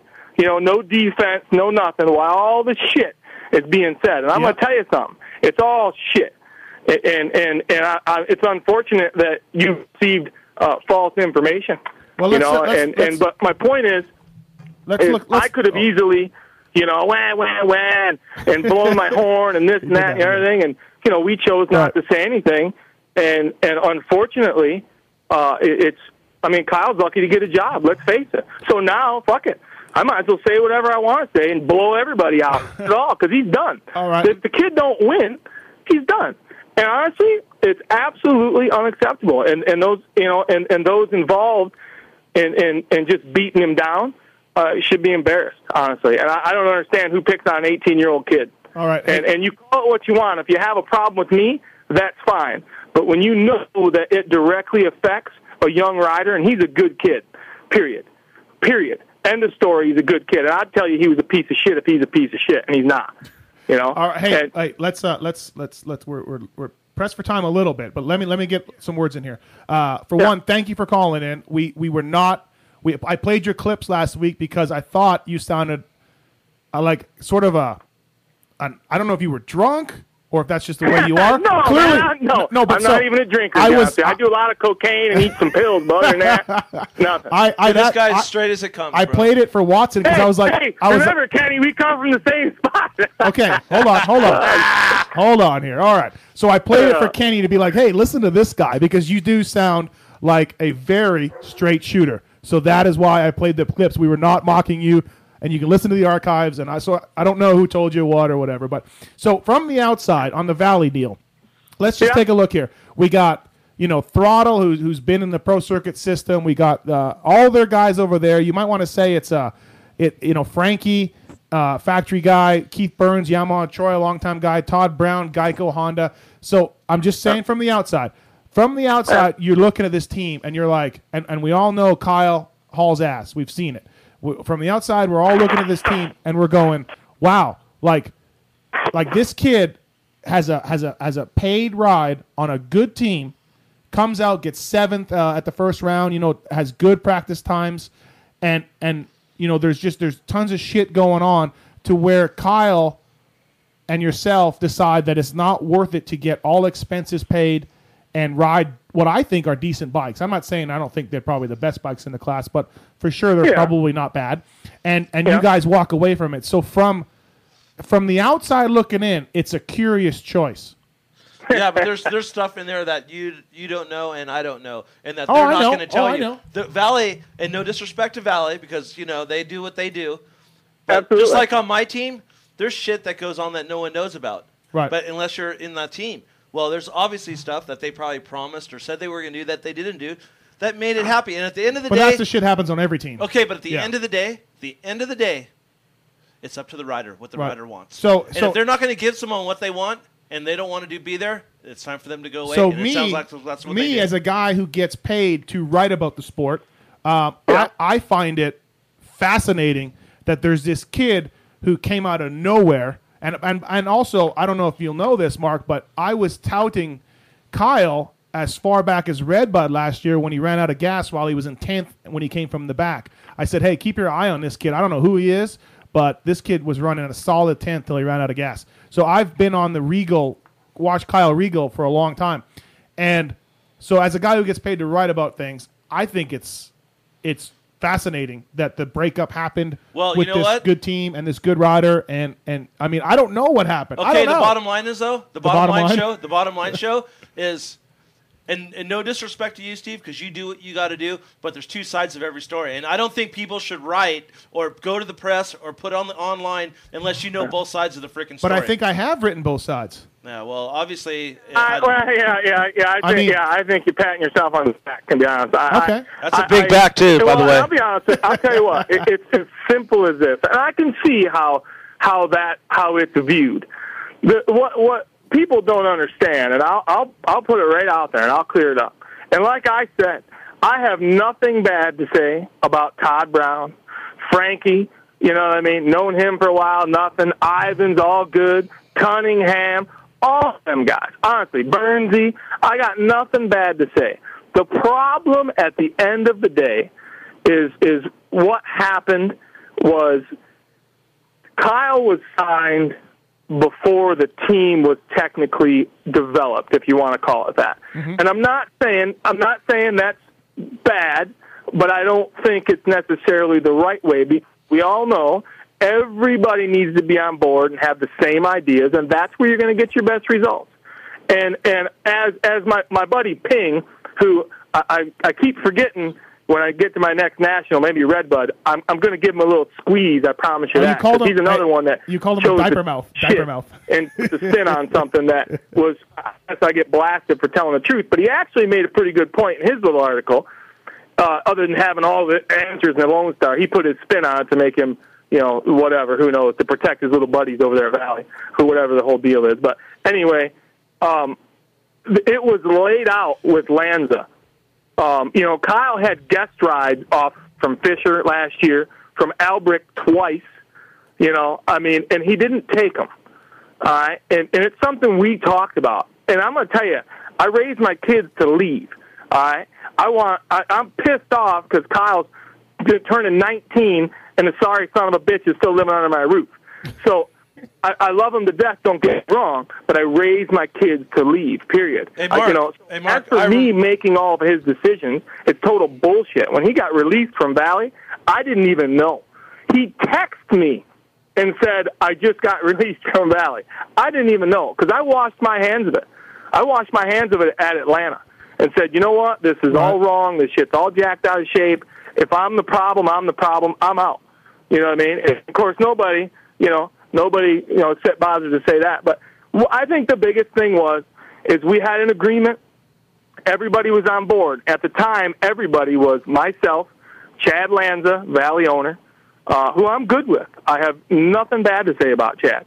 Um, and and he had himself, Charles Halcomb, the old team manager. So basically, four of us. We were all on board.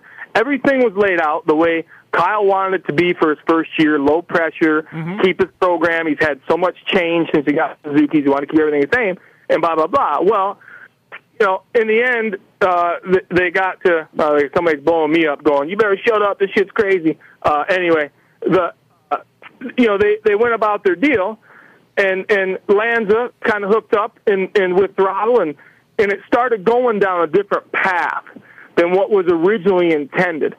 Not saying it was the wrong path, and you know what? We we you know Kyle stepped into that mix, and and it just it was a struggle. And and you already said it, Steve. You already said it. He came out of nowhere. Okay, and this is what people are missing. I work for a living. I've always worked. He has two sisters and a brother. You know, we do family stuff. I wasn't the guy that traveled all over the country and let my wife bang everybody and my my daughter. She probably banged a few, but not everybody at least. Uh, you know, but you know what I mean. We didn't go that route. I mean, the only year he did all the amateur nationals was when he got picked up by my buddy Cole Gress, who I still love to this day as as as a father, as a parent. Uh, That's my guy. I don't because he believed in my son when nobody else did. Um, you know that that year with Suzuki, he did all the amateur nationals. He did a few others here and there on 80s, and and and that was it. And and my point is, is Kyle has not been groomed like Cianciarulo is right now, like Tomac, like Barcia, Wilson. The list is a mile long. You know what I mean? So he's not ready. That's why he didn't the guest rides because he'd clam up. And you guys both know if you went out there on Mike Fisher's or Brian Villopoto's Kawi and didn't get top five, which is not supposed to. happen, he's done. He's done because you're going to say, ah, he had the best bike ever and he sucked. Well, he's he's not ready. You know, and I could be totally wrong, but you know, I, Kyle talks to me and he tells me, and I listen. It's that simple. I give him advice, obviously, on, on the best things I know how, but I just am unbelievably confused why certain parties have gone out of their way to melee Kyle. Even if it's directed towards me, then call me on the phone or call to my house and whoop my ass. You know what I mean? Try banging my wife. Whatever you want to do, that's fine. But to to to get it to the point where where it's hammering Kyle and, and his future. Well, you know, honestly, you honest- know, honestly, Mark, and I'm being straight. I, I, every all the banging, all the, the banging. Now I got banging on my mind because Kenny's trying to bang my wife. But uh, all the bagging, seriously, that I've heard, and it's not just from the Valley guys, but it's from other people. Have always been on you, not Kyle. Like uh, honestly, Yeah, and I got. I'm gonna tell you something, Steve. I'm gonna tell you something. I, I don't buy into that because I'm gonna tell you. I don't. Have you ever met me? No. Nope. No. You know what I mean? I'm telling you, I know nobody. I am not in the industry. Well, you know don't Kenny. care about the You know industry. It doesn't pay my bills. Right. You know, of course, I need Kyle to make some money, by the way, so I can make my house payment. Oh, oh, that's right. I don't fucking have one. All right, because I own everything. So my point is, I'm not that guy. Right. And as for anybody else, I, the people I do know, I feel I have a fantastic relationship with. And you can sit there and cauliflower this shit all you want, but I'm going to go as far to say this without going too far. I have documentation, okay? Documentation of shit that's been sent to prospective sponsors from uh, employees over at the Valley camp. I, I heard that. right? I heard the same thing. Hang on Yeah. documentation. All right, and I'm not even going to go any further than Let- that. let me ask you this, And Mark. Is it- and- and so we can all say what we want, and it was it was it's malicious It's it's total bullshit, and and and to me, that makes no sense why anybody would go to that extreme. And they know who they are, me- and they know exactly what I'm talking about. Yeah, let and me- that's all fine and dandy. So you can pick, paint the picture all pretty, and so can them other guys because they don't want to look bad. Well, I got nothing to lose. My kid ain't going to get a job unless he wins. You know, he's 18 years old, and, he, and he's going to have to win the 450 outdoor nationals to to have a freaking job at. Ah, at I think, Express next I think, I think you're wrong about that. I think you're You wrong know? about that. I don't think he needs to win. He's been doing great. He's been doing fantastic. You know, Budds Creek But, uh, yeah, wasn't my, the greatest. My point but- is, though, when, when you look at it, and I got to be honest, and this is my other thing. What is the interest in, in, in Kyle? He shouldn't even. He's give me a freak. Nobody ever showed any interest. Right, I paid from day one. I paid for everything. Period. Every eighty-five, every sixty, every pair. Oh, we had a fifty percent off of a two hundred percent markup over at Thor for ten years, and I footed the bill for that. You know what I mean? Until Cole Gress gave him some Suzuki's. I mean, he's the most un. You know, I mean, so I'm not that guy. I'm not the guy living off my kid. I'm not. I'm not any of that. I, I married my wife at 23 years of age. She had three kids. All right. I raised every single one of them. I love them unconditionally. We have another daughter together. I've never been unemployed, okay, which I can't say for some of them other guys. So you can pump them up all you want, but as they were standing on the unemployment line, you know, I mean, I, I'm I'm trying not to be that guy, but I got to be honest with you. It's tough for me to sit back and watch somebody write, you know, he's got, but he's family problems. Well, last time I checked, you know what I mean? I, I mean, I, I just, I don't get it. You know, it's, it's hard as as a man, as an adult, as a parent. Um. you know, it, it's difficult, and all this shit about, you know, oh, you just got to let go. Well, I'm sorry if I don't think Southern California is the greatest place for me to drop off my 18 year old. And like Ping, for example, Kyle was supposed to sleep on the couch over at the Love Shack or some bullshit from from October till February. Uh, the kid's never even been away from home. We've always done everything. We've never had a babysitter. You know what I mean? So people people just need to investigate a little bit more. And, and I, I listen. I hear people talking shit. It's, they don't even look at me anymore. I'll tell you right now. I walked to the pits. I can't even call. You know. I don't even I'm know gonna what- I don't I'm know gonna what you clear a few like. things up. Number one, Kyle did not get suspended. Period for anything. Number two, and, and we're going to talk about credibility for a second. All right, because everybody's credible because they got some number one plates on the wall and they've been fired or let go from other companies, so they've got major credibility in the industry. I understand that. Sounds great. I don't buy into that shit, but that's their own deal. But you know, you talk about credibility, and you know, I just, I don't. It, it's their lies. I don't know how else to tell you. You can call Jane Caston, get the documentation. Kyle's contract read 250 West Coast Lights, all right, 450 East Coast Supercross, 450 Outdoors, all right. Did that happen? Nope, it didn't. And and there's a whole big story behind that because there's some hidden rule book that we didn't know about that somebody implemented. But regardless, that didn't happen. And, and let's talk about Daytona. Hey, Mark, Kyle Mark, didn't Mark, show Mark, up. Let's talk about credibility. What did the team members tell everybody? They told everybody, "We don't know where he's at." Huh? We don't know where he's at. They did say that. One hundred percent. they- did say that. blatant, total lie. All right. So they lied. You didn't hear us say anything. You Um, called Mike Guerra because Kyle called him on that previous Monday and explained to him that he would not be. Kyle did, not Mini Dad, not Tony Jr. All right. Kyle called him. All All right. right, Hey, because Mark, that's how we- I do shit. I want my kids to leave. he Uh, needs to grow up. He needs to handle his shit. He's going to make decisions, he can live with them. He's going to have to live with them, not me. So even Mike Guerra knew, okay, and you know we all know who he is. So you're telling me that Valley didn't know, and and they know why, right? And they know exactly why, but they chose not, you know what I mean, and blah blah blah. And so everybody can say what they want, but you know I've got documentation. All right, that hey Mark, states the Mark, let's take that That- documentation. that's, the, that's the difference between me and the rest. of I gotta put this guy on hold, Kenny. Who? Mark. I, got, I just put him on hold. All right. Mark, you there? I am. I'm truly disappointed. Um, and, and Kyle got on the box at Freestone. It was his home track. Hell, you just rode there today. What do we do, Kenny? uh, honestly, how do I, what do I, what do we got to do? Dude, this guy, I think he has documentation. Okay, let's let's me- go, let me ask him if he has let's- documentation. Let's go back there. Hey, hey, Mark, Mark, Dude, I hope you got out what you needed to get out because I really think people needed to know this. But we're due. We we have a time frame on our show, and I want to thank you personally. Will for you come back in. on? Will you come back on? Yeah, I'll come back on it. Yeah. There is only one more thing. There's right. only one thing. And I, I'm Make it quick, make it quick. up. Make when it it comes to Chad Lanza, the owner of Valley, and I hope this gets to him and, and he's listening to it or whatever. But the one thing, other thing people don't understand is that guy and myself come from the same mold, period. And what those guys over at Valley are missing, the employees, is that I spent a lot of time with that guy in his car uh, while he was on the phone, late night phone calls, talking about everything. This was way before when. And I'm going to tell you, I was so disappointed, even after everything that's gone down.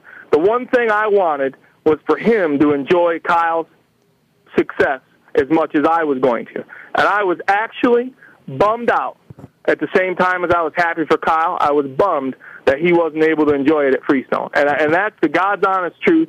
And, and you know, because, mm-hmm. You know, and I'm going to tell you, if I was that guy, while all the Tedesco negotiations and Burn, all the stuff was going on before any of them other guys was around, I was sitting in the car with Chad Lanza, okay? So I know everything. I know payrolls, I know conversations, I know agents, I know it all. And you haven't heard me running my freaking mouth like the asshole that I could be, that everybody's proclaiming I am. So whatever on that. I, and like I say, even even throttle, I have nothing bad to say, and it Right. just amazes me that we've been delayed. But Hey, you know, let me- it all what it is. And let me ask you this. Let me ask you know, this. Uh, It'll, it'll all be good. But yeah, Right. yeah, I, I figured I'd somebody text me. I don't even know who, and said, "Hey, call into the Yeah. Pulp MX show or where the hell you call yourself, and let's go from there." You know. Hey, no, no, no. So I got, just got out of the water truck. Do you have Kenny's number? Kenny, do you have Mark's number? I got Mark's number. Uh, we want to Yeah, have you, you back on. We want to Yeah, have you back yeah. on. Let me ask you this: Is it true that Valley made you guys sign an agreement where you could not use any of the team sponsors, including Dunlop tires? Is that true? Yes, absolutely. Yeah, that was Yeah. that's kind of jacked up. Why'd you sign that? no Oh, offense. oh, I'm gonna tell you. Uh, I'll tell you real quick. I'll tell you. It, it's for. I can't believe it, Valley it did was that. for a year. that, it was for two years, and, and I, I don't know. You know what I mean? I was dealing with an attorney. Right. So Oh, you know what I mean? Or Kyle was. Me- me- me and Watson it were talking about down to, and of course, uh, Kyle showed it to me. I'm like, you're out of your freaking mind. Every sponsor you had, you brought with you. Right. For the most part. Answer? You know. Yeah. So that doesn't make any sense. And uh, so basically, we, uh, your Kyle sent back and and said, no, no, no. You know, cross stuff out and said, you know, this is ridiculous. This doesn't make any sense. We just want to part ways. You know, uh, you know, nice, peaceful. You know, no, no, no hard feelings, no big deal. I'm, uh, you know, I know what you know going on here, and and and he was told, uh, "F you, take it or leave it," basically, in, a- in a roundabout way. You know, nice politically correct attorney phrase, and uh, you know, and and that was that. And then after some conversations with one of the main sponsors, who Kenny probably knows really, really well, I would guess. You know, they got an energy drink, but they, there were some conversations had because that was one of the ones listed, and and I think they talked with Lanza, Mm-hmm. and uh, you know, just kind of, I don't even know what his, cons- I don't even know, but they figured it out, and it to basically went to one year, and and I still said bullshit, and and Kyle, I just told Kyle, it is what it is, dude. You know, you, you, you want out or don't you? You know, and he's like, I do. I'm I'm done. This is you know, I'm I'm I'm I need some time. Whatever, whatever. I said okay. So he signed it, and that was that. You know, and, and and there again, you know what I mean. I got you know, you got the Dunlop guys breathing down our throat. You know, it makes makes everything look bad, and and it, and it wasn't by choice. Is Kyle happy with the Pirelli? Sure, he is. He's been with Dunlop forever. He's never ridden another tire. why would why would he choose that? And honestly, it's pretty simple. If you think if you think we're full of shit and we're and you know we're lying about it, look at his sponsor list. There's not one that's the same. Not one, because we didn't want any problems. Kyle didn't want any problems. You know, and he doesn't understand business totally, so it is true. That's a 100% true. all right, And I, I don't cool. care what anybody says. Once again, Kenny, we'll go back. Documentation. I'm not- Documentation. documentation. That's hey, it. uh, Mark, we got to go. Brayton's waiting like on I- us. So I, we don't have anything to hide. I don't have anything to hide. Kyle doesn't have anything to hide. He just wants to race his dirt bike. Okay. It's, and, and that's the extent of it. All He's right. super comfortable with Jim. You know what I mean? And, and, and that's, that's what matters. It's all about him and the racing and the riding. And, and I, I, say, I can't say enough that I don't have anything bad to say about those guys, but I'm 100% confused. And I'm not going to sit here and I'm not going to sit here and proclaim it was all cherries and, and roses and peach and creamy. I'm not going to tell you that because it, cause it wasn't. But was it, you know, like I said, do I have anything bad? Hell no.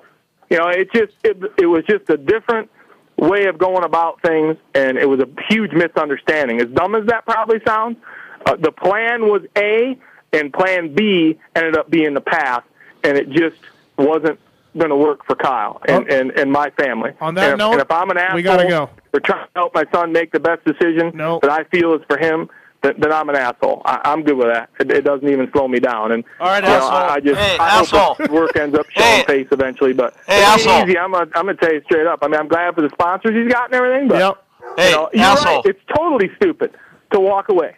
It totally makes no. I'm writing checks. All right. I'm mini dad writing checks. Hey, asshole. I, I put him on hold again. God, the guy's an asshole. Do, do, do we just hang up on him? What do we do? I've never experienced this in my radio show host career. Birch, this guy even a week ago, gotta gotta make a comment to Kyle. Go out of his way to comment to him and say, "Hey, you buying my dinner tonight with all that money you're making?" And laugh in his face. You know, why on the way to his first race at Hangtown? Okay, when shit's already up in the air and it's all goofy, does he get a text saying, "Hey, uh, can you bring that?" Your team jersey on the way, like Thursday or something. Okay, hey, can Mark- you bring the Mark- team jersey Mark, half we gotta we go. have it for Cunningham? We, Give me a break. We got to go Yeah, for reals. Uh, teen-year-old kid. Please come know? back on the show, though. We need to have you back on, but as a feature. Yeah, guest. yeah, no, no. Okay. Well, you know, like I said, I don't. You know, I, I tell you, my thing is, we, I, I No, really. no, you're not going to tell me what your thing is. I'm sorry, Mark. I got to go. All I can say about that last show was uh, was wow. Uh, Mark was, as they say, wide open, and I'm glad you included the whole clip, Swisscore, because it's all gold. Yeah, I couldn't cut it. Like I started listening to it, and I was like, if you if you found a gold brick, would you really cut it and place it in different areas, or would you just keep it all in one place where it's easy to find? Man, you should have seen the pits this next week after this show, like because the whole thing with the Valley guys, they all listened to it, and you know other people listened to it, and this was around Daytona, I think, and people were just uh, they'd all heard it. Everybody had heard this crazy man on this radio show. So Does he come around anymore, or did it pretty much end after that show? never seen him. I've never seen. I don't know what he looks like. Don't know if he comes around the races or not. But I loved it. I loved it, and, and and thanks to you for pulling sound clips, sound bites that we still use to this day on the show. Yeah, it was. It was just kind of one of those things that it didn't even it didn't even cross my head as a thought. It was just like I was compelled to do it. Yeah. All right, we're jumping ahead to show 26, which is uh, Jenna Hayes on the line with Rob Bidas. Rob saying that she would have a hard time winning a hot chick contest in Sharon, PA, which was hilarious. uh, also, too, one of the underrated things about Kenny, his Kenny Bonics, correct? Oh yeah, for sure. It's it's probably on par with the Pellegrino drops or the Kenny Bonics. Yeah, Kenny Bonics, where he just starts making up names or n- names and, and words. I guess starts making up words. Always, uh, always a good time. So let's take a listen to. Uh, is there anything else you want to cover in show 26, or did, is, did I get it all? Uh, JT Money's in studio. He's Oh, got a yeah, couple yeah. one-liners that are great in this episode. One thing about the show, it's a hundred times better when the guest is in studio. It really is. It's it's so much better. From Villopoto to JT to Ivan to uh, um, whoever else we've had. Jenna Hayes has even been in studio. Um, it's just a lot better show. You just you just get a feel for somebody. And I wish we were in Southern California, man. I, the guests we would have would be awesome. Uh, Villopoto even told me he doesn't want to do the show ever again unless he's in studio. So Yeah, I think Coy Gibbs is awesome in studio too. yeah, Coy was on that. Yeah, it's just it's just a much better deal when you can get people face to face, and uh, and that's our goal in the future is to keep trying that. And I've even talked about with the incoming uh, increased budget we have, perhaps flying some dudes up here for for for the show, um, and just flying them out the same night. So look for that to try to happen in 2011. But for now, let's take a listen to show 26. Show 26. Chad, do you think uh, that uh, when James comes back, that uh, Ryan's going to have Chance, anything? what are the chance abilities that The that- chanceabilities, yeah. Yeah, what are the chance abilities that James Dude, beats you're Ryan? a douchebag, dude. Why you got to talk crap on him? JT brought it up. This guy, these guys are douchebags over here. What's the chance of? What's the chance of of Sorry, Ryan we Dunn? have the English language mastered. I'm hanging. Well, Chad's on the phone. He's confusing me a little bit. I have documentation. of your move, JT, uh, afterward the race. But uh, we all saw it on race. Racer X was kind enough to put that up actually on breaking news. Yep. Uh, that was very kind nice. enough. Kind. That was kind. That was uh, Uh, that we- was we thanks, talked- we a Red Dog. The chanceability of you getting that wrong was high. Yeah, thank you. But the chanceability of him saying the word chanceability was low. He's way cooler than he was like five years ago, huh?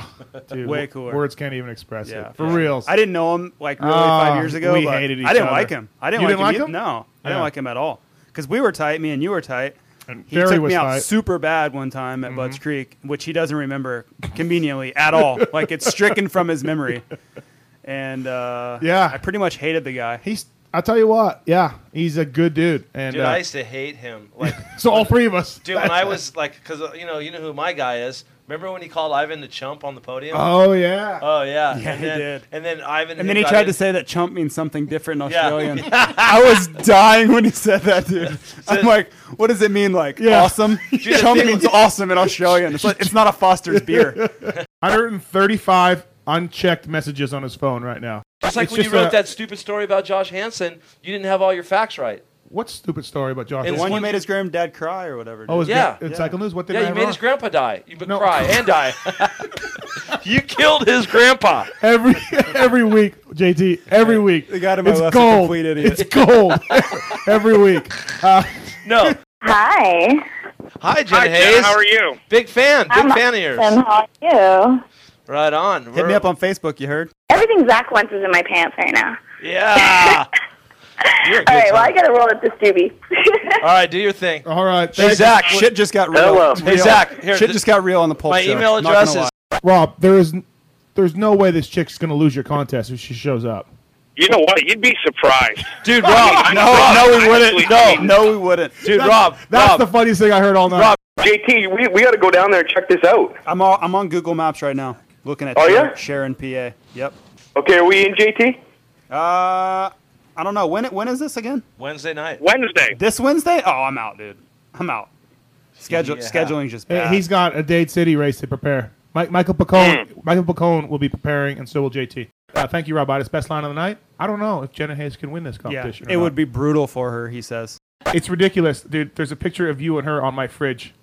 That's right now. awesome. Yeah, no, that's that's awesome. Yeah, that's great. Yeah, right What- on. Yeah. what does that tell you, bro? Yeah, that's great, dude. Come home from a weekend away, and uh, Kenny and my chick are embracing on the fridge. Yeah, shit happens. JT's got some great one-liners in that show. I love at the end that very last clip when you're complaining about K Dub and your wife again, and he's just kind of laying low. And right before the end of the clip, he's like, "Hey, shit happens." That's a good, good one. And then um, That is good. Yeah. before that, when uh, Jenna's doing Jenna's on, he's just in the background, kind of hanging out again, and he was like, "Hey, hit me up on Facebook. You heard?" I like too when he was Um, like, uh, she was saying some things, and he was just like, "Wow, wow." Yeah. Shit just got real on the Pull Them Back show, not going to lie. um, all right, so now we got uh, show 27, which was the X Games special. I could have pulled clips from this till the end of time. There's so much arguing in it, but I kind of stuck to the, the stuff that are kind of staples of the Pulp show. We've got another Kenny Bonix, the liaison, and then uh, Rob Bidos coins the term K-Dubonics, which is a staple now of the Pulp MX show, K-Dubonics. Um, We've got Weege on talking to Jason Matthes about not liking hockey and how it's evidence of how much your brother and you do not get along. And then uh, we've got a little bit of you talking about how the X Games are overrated. Yeah, I love I love my brother uh, calling into the show, and then like he calls in and he's got really nothing to say. Like he's got no point to make. He's just like, "Hey, Steve," like we're just talking. like, yeah, what's up, Jay? Like, anyways, maybe it's just a brother thing that drives me crazy. But. Yeah, he typically only calls in when it's something that he wants to disagree with you about, too. Fantastic, right? That's the Matthes, welcome to the Matthes family. All right, let's uh, let's take a listen to uh, show twenty seven right here.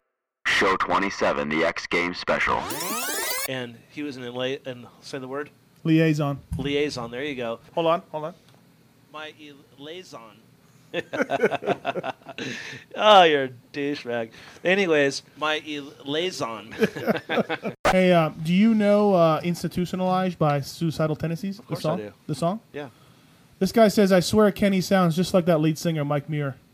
I would pay to hear Kenny do a line from that song, any line, but all I wanted was a Pepsi. Just a Pepsi would be classic. Just one Pepsi. Let the guests talk more. You ever look at the ratios of how much you guys talk versus your guest? I, I think Randy has a point too. That's Randy's letter. Chanceability. Chance ability. Chanceability. Yeah. Kate up Bonics. Yeah, K Bonics, exactly. I'm trying to pull a Watson and steal the uh, co-host job. It ain't, hey, it ain't going to be too hard. All you got to do is be here every week. Hear that? That was the sound of a Red Bull opening. Is hockey awesome? My brother no, hates hockey. I know nothing about hockey. Wow, so you really do disagree on everything. I figured I had you fooled on that one. No, no. A Canadian that doesn't like hockey, that's doesn't- how much he doesn't like you, Steve. My point is, it doesn't hurt. I'm not saying it hurts the industry. I'm saying its value is highly overrated. You're going to try to com- compare this to I'm- curling? I, I Dude, would, you're a straight idiot. I would venture, Kenny, that the ratings for curling, and I'm going to look this up, squash X Games. to make a long story short, yes, like I like to do. All right, that's the X Games show now coming up. Uh, show 28. Jenna Haze and her boyfriend, uh, who's a really cool guy, and I can't remember his name now. What was his name, Swiss Swisscore? Do you remember? Zach. Zach. Zach was awesome. He was a good guy. And, uh, you know, having Jenna Haze certainly was a little bit of a step outside the box, but, I mean, whatever. She's like a big porn star, and we'll have her in. And I got some emails that said that was ridiculous. I got some emails that said that that was the greatest thing ever. Uh, myself, I, I don't know. It it kind of worked. I wasn't that pumped on it. I tried to bring it around to a moto angle, and it never worked, but I tried to. Uh, what do you think of the whole thing, Swisscore, having a porn star in the studio on a on a motocross show? I don't really care just because her boyfriend rides moto. KW knew who he was, knew who she was. Kind of, it all rel- it was all relevant in the end. Yeah, yeah, exactly. So we tried something. Um, I don't think we struck out on it. I don't think we hit a home run on it. We probably hit a probably hit a single or a double. It was a successful bunt. Yeah, it's a successful bunt. We got on base with it. So, all right, let's take a listen to uh, to Jenna Haze here in show 28 of the Pulp MX show. Show 28. I got a lot of heat. Uh, Not many people shared my opinion of the X Games. Jenna is kind of like Jeremy McGrath. Let me tell you why. do you know who Jeremy McGrath is? I do. Okay, McGrath rode for Honda forever, and then he he he uh, he got tired of the restrictions of Honda, went out, started his own team with the backing of another manufacturer. You were with uh, Jill Kelly forever. Yes. And then you went out and started your own production. You hire your own talent. You direct. Yes. You star. You are like McGrath. Merchandise myself with my fleshlight t- toy line. Oh, I have three fleshlights. I have the No, mouth, the you- pussy, and the ass. You can have your choice. Wow. Hello, this is Phil. Hi, Phil. Hello. Hi, this is Jenna. You're on the Pulp MX show. Oh, sweet. You are so on the air right now. That's so funny, dude. That's so funny, dude. That's so funny, dude. Just drunk, drunk days, huh? Worked for a place called White Brothers, and uh, I called them, and just off the cuff, the secretary said, "Who's calling?" I said, "Factory Phil." Wow. You know, because I wanted to be a factory writer, and I didn't plan it. It just, you know, it was just off the top of my head, and uh, I did really, really well that weekend. Um, that's one of my good races, actually. I almost beat Ricky Johnson, and he was that was one of my first years being pro, and he was like the man back there.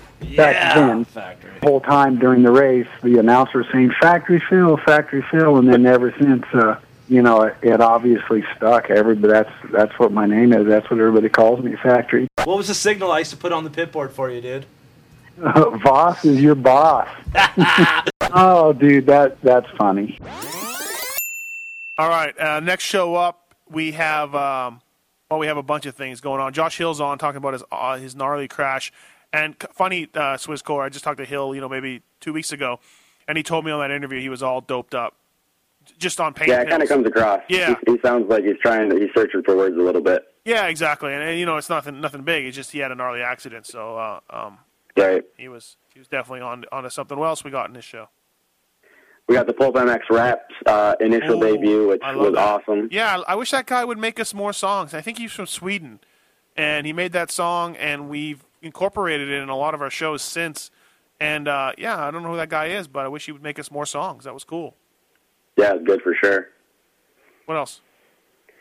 We got uh, you ta- bringing up the size, like measuring Oh, any yeah. body part Yeah. between you and Watson, and you beat him, including dong size. And then it wraps up with K Dub talking about his wiener and how beautiful it is, and that he makes love to it every night. Good times. All right, let's take a listen. Show 29. Yeah, let's do Josh. because it is your show. Josh Hill's awesome. He's training. He's humping chicks. It's awesome. Listen to this, Kenny. I meant to play this yet last week. Here's an intro that a listener made for us uh, for our show. Someone's gonna bash me. I know. No, no, no. It's good. Let's listen to it. Kenny Watson and the other guy show. show. I have documentation. Pulp MX with Steve Matthes as your host. To 30 second border sideways, are we ready to go? Got Kenny Watson on the mic, spitting all kinds of things. This is the best motocross show in the world, don't you think? Pulp MX. Sick. I got my glow stick out. Coming to you live from the We Vegas gotta play this for Strip. Hill. He'll dig it. It's total bullshit. What do we do, Kenny? Sit back and enjoy. What do you think? Dude, Li- little bass heavy. That was little bass awesome. heavy, but Dude, they uh, need to play that at the pool. they should play that like at a rave or something. Yeah, that thing was sick. Terrible crash for you practicing for the X Games. Uh, long road ahead of you. How's it going? How's your spirits? How's the recovery coming? Well, actually, it's not that bad. I mean, like, I've got like a bunch of nerve pain because I did some nerve damage, but like, I'm actually allowed to like, I'm I could like, I'm gonna start walking probably in the next couple of days. I mean, I, they, like hobbling because like I have like this one foot that's not moving, but I can still put pressure on it, and I might be able to walk on it. So.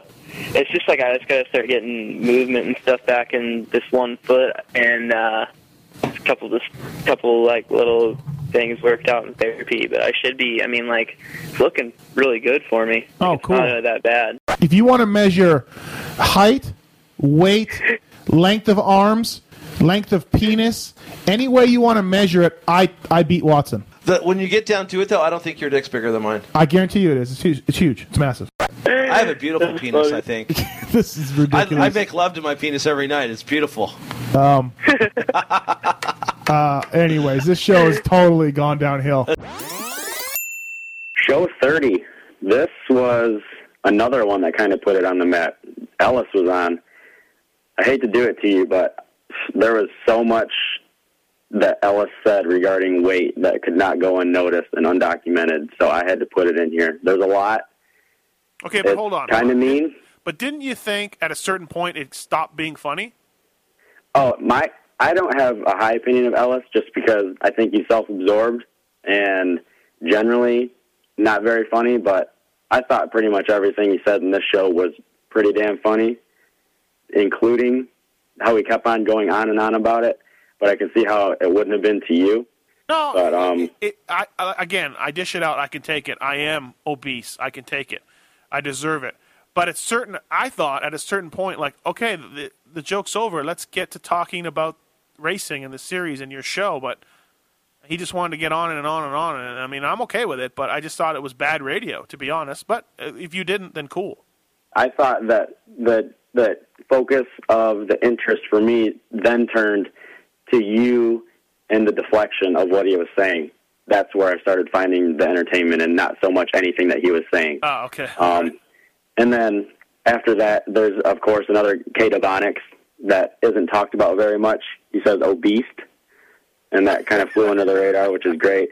And then at the end of this uh, show, Hasbin calls up and he makes mention of Massis. I'm going to save your fat ass, and you clip him instantly, and Ellis gets a big kick out of that. So it's a pretty good show.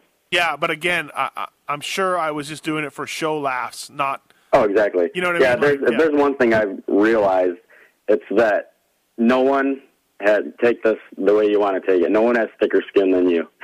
of anybody that I know, Right. nobody has thicker skin and can take it and let it roll off the back easier than you do. Yeah, I mean that's exactly it. I'm just going to name a good radio, and whatever makes people. I like making people laugh. Uh, hopefully, it's not at my expense, but if it if it has to be, then that's fine. I'll take it. I love making people laugh. I think that's a that's a unique gift, and more people should try to do that. And I have done that with Kenny Watson. So uh, let's take a let's take a listen to uh, Jason Ellis of uh, Ellis Radio fame on the Pulp MX show. Show 30. How little are you? He's not little at all. He weighs about 320 pounds. And I think that maybe we should do it at Ellis Mania. Get Hanson and this guy in the ring. There's no chance I weigh 320, Kenny, but thanks. Dude, I will How beg much to do you differ. think you when's, the weigh? la- when's the last time you got on the scale? Um, I don't know. Exactly. Yeah. Have you seen yourself lately? Yeah, I have. You- There's no you- way I'm. No, there's no way. dude. Before How I went on, are you? What do you mean? There's no way. You don't know for sure how Dude, much you Steve, weigh? before I went on a diet, I, I didn't weigh- 245 I didn't pounds, wa- bro. There's no way that you weigh 60 pounds more than I weighed before I went on a diet. There's no don't even know fucking way. I- I Dude, I would guarantee, I will bet you $100 that you weigh three, over 300 pounds. Get the scale right now. We I don't think we have a scale. I- I- Exactly. I'll, I'll, we'll do it. Let's Scales do it. go up to 300 pounds? I think they do. Anyways, Right, how yeah. do you know Go right- that? They go right to.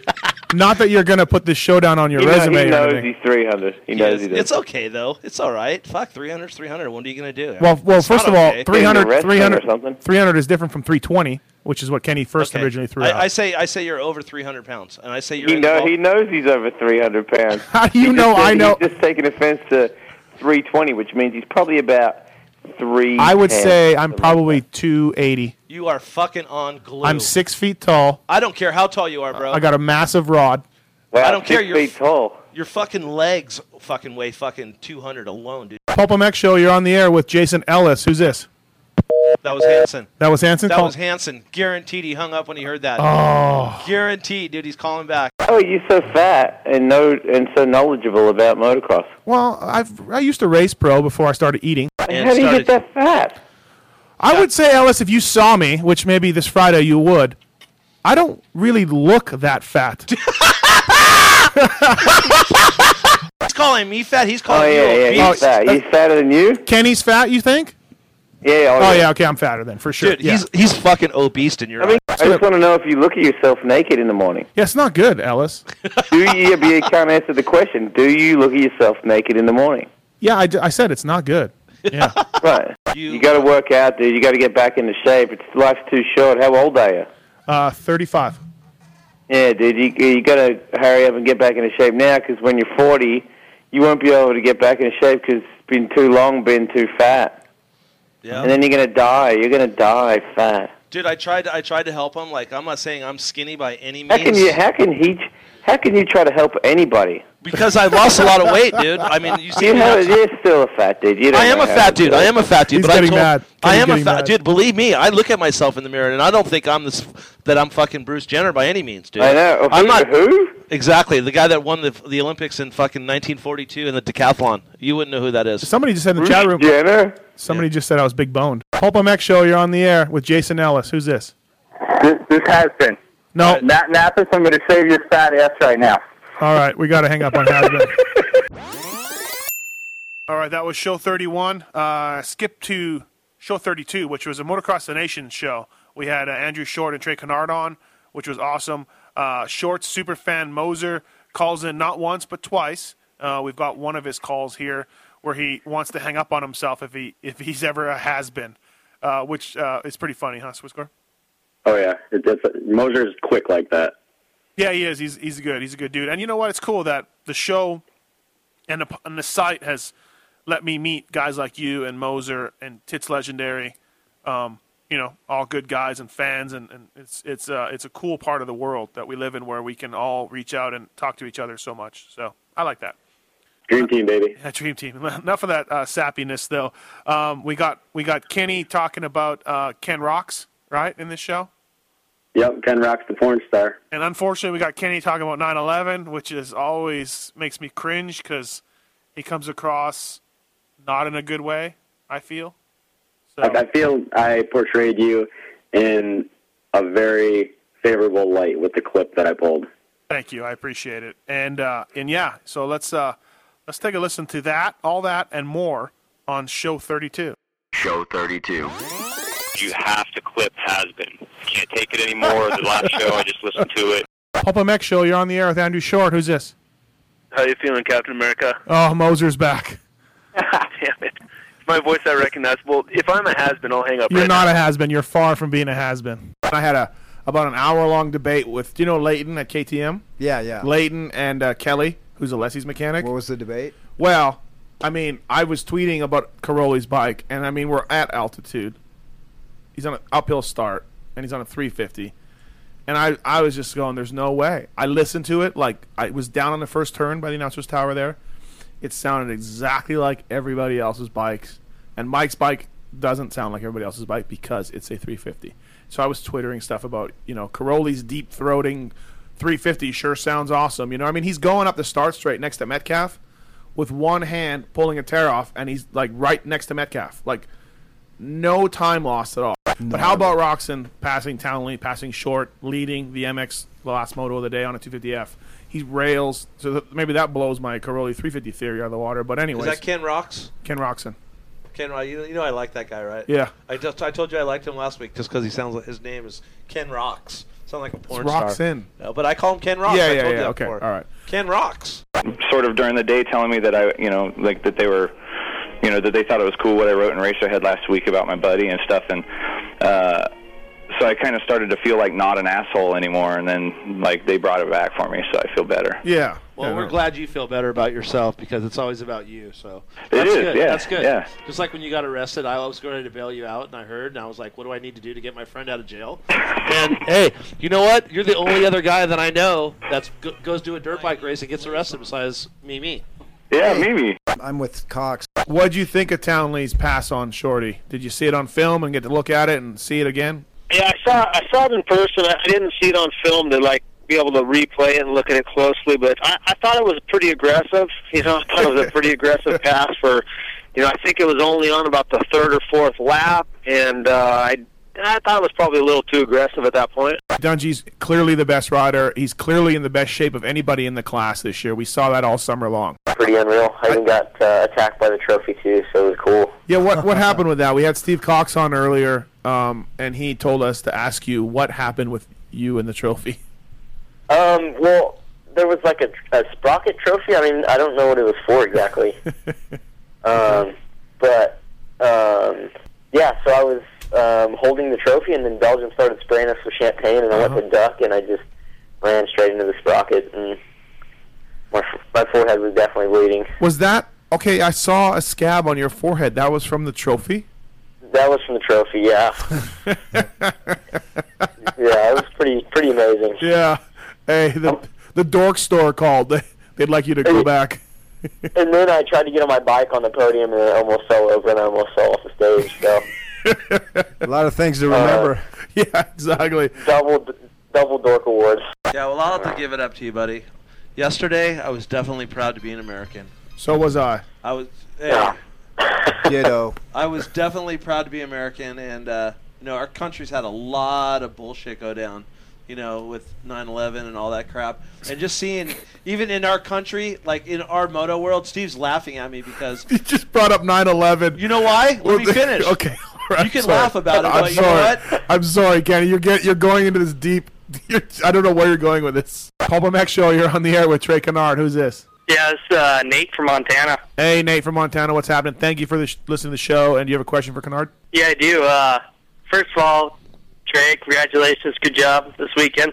And uh, I got to know, Timmy Ferry being instrumental to you this year, as we all know.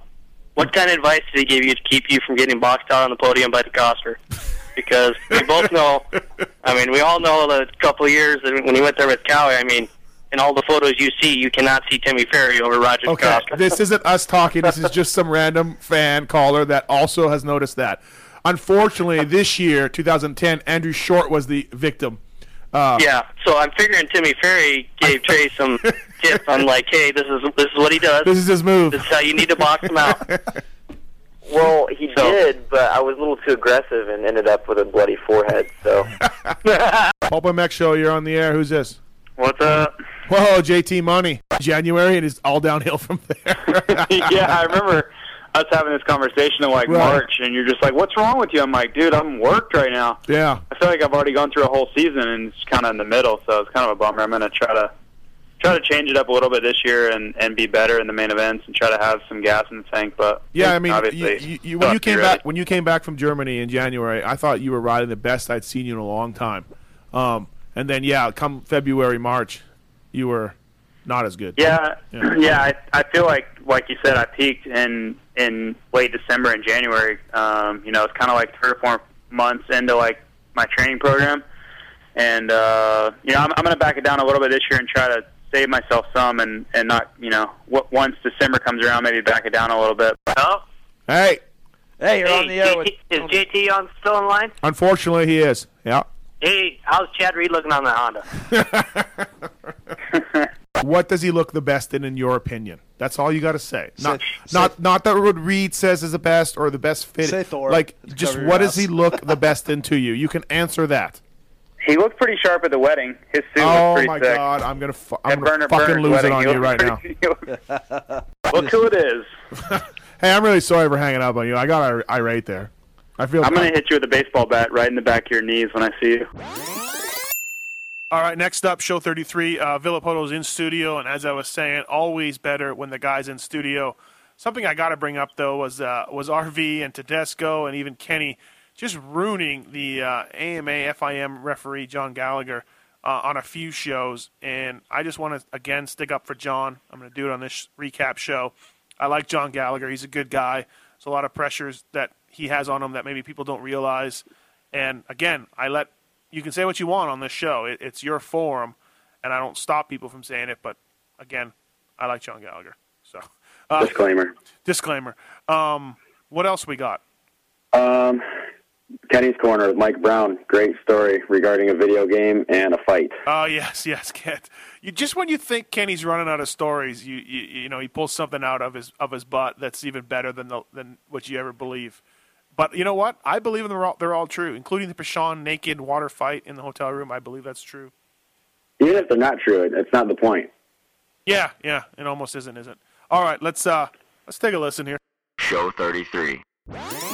You know, I had a, a good Supercross season going la- or this year, Right. And uh, had won seven races up until St. Louis, and was winning when I had crashed. So, um, you know, just if I could stay off the ground, I'd be all right. Right. Um, and you know, I was I was really looking forward to coming into outdoors because I had missed it the year before, and and uh, that, I guess that you could call that my like my strong point. Right. And uh, you know, so I was really looking forward to that, and it was just you know it just didn't happen.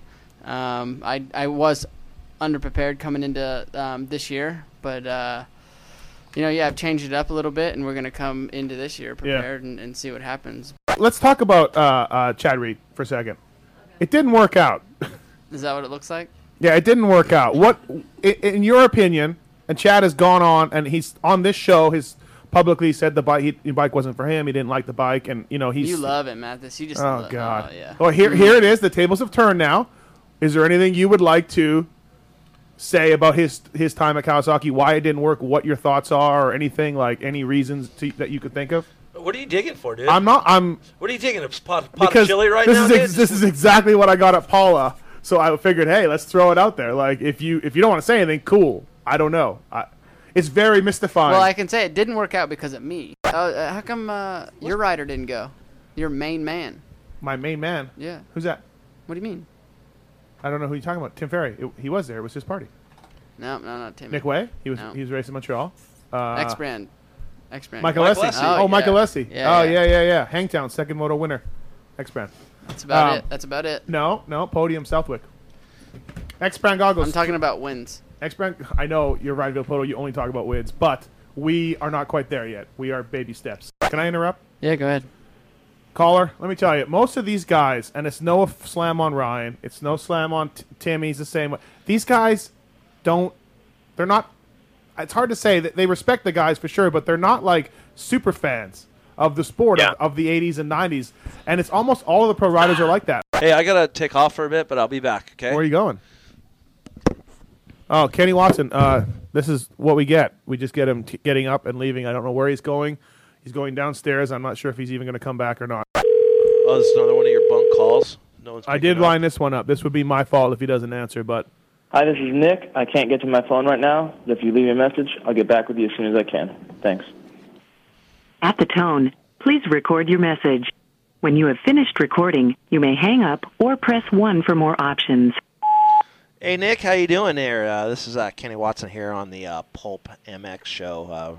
We're trying to get in touch with you about talking about the Mandingo World Headquarters pickle eat uh, eat off. Um, give me a call back. I want to know how uh, Red Bud practice went today. Um, there was a sighting of you out there, so uh, if you can give me a call back, I'd appreciate it. The number is seven zero two blah blah blah blah three five two six. all right, Kenny, you ready? For what? I'm kind of a big deal. People know me. I've been around. I know a lot of people. It's Kenny's Corner. you if you don't like it. Suck it. All right, Kenny. Three names, three random names. I did not clear them with you before the show, and uh, you have to tell me your best story about three of these guys. You already know one of them because you kind of started to give it away. Okay. So let's finish that story, which would be Mike Brown. Downtown Mike Brown. Yes. Uh, he he was riding on the Honda Troy team, Yes. and Brian Swink, Craig Decker, and Mike Craig. Mike Craig were his team. Yep. We were at Guy Cooper's house. Um, this had to be '96 because I was with Sheak. Didn't you get banned from Cooper's house? Or Yes, something? I did. Okay, that's Same another, trip. Another story. Oh, same trip. Same trip. Yeah. They were we were all out testing, and uh, they were in their semi truck, and uh, dude, if people don't know Mike Brown, he is an intense dude. No matter what he's doing, if you're playing, you know, ping pong against him, he's you know full contact, wants to win no matter what, Right. and he's pissed. I I didn't know Mike Brown that well, but he didn't like me.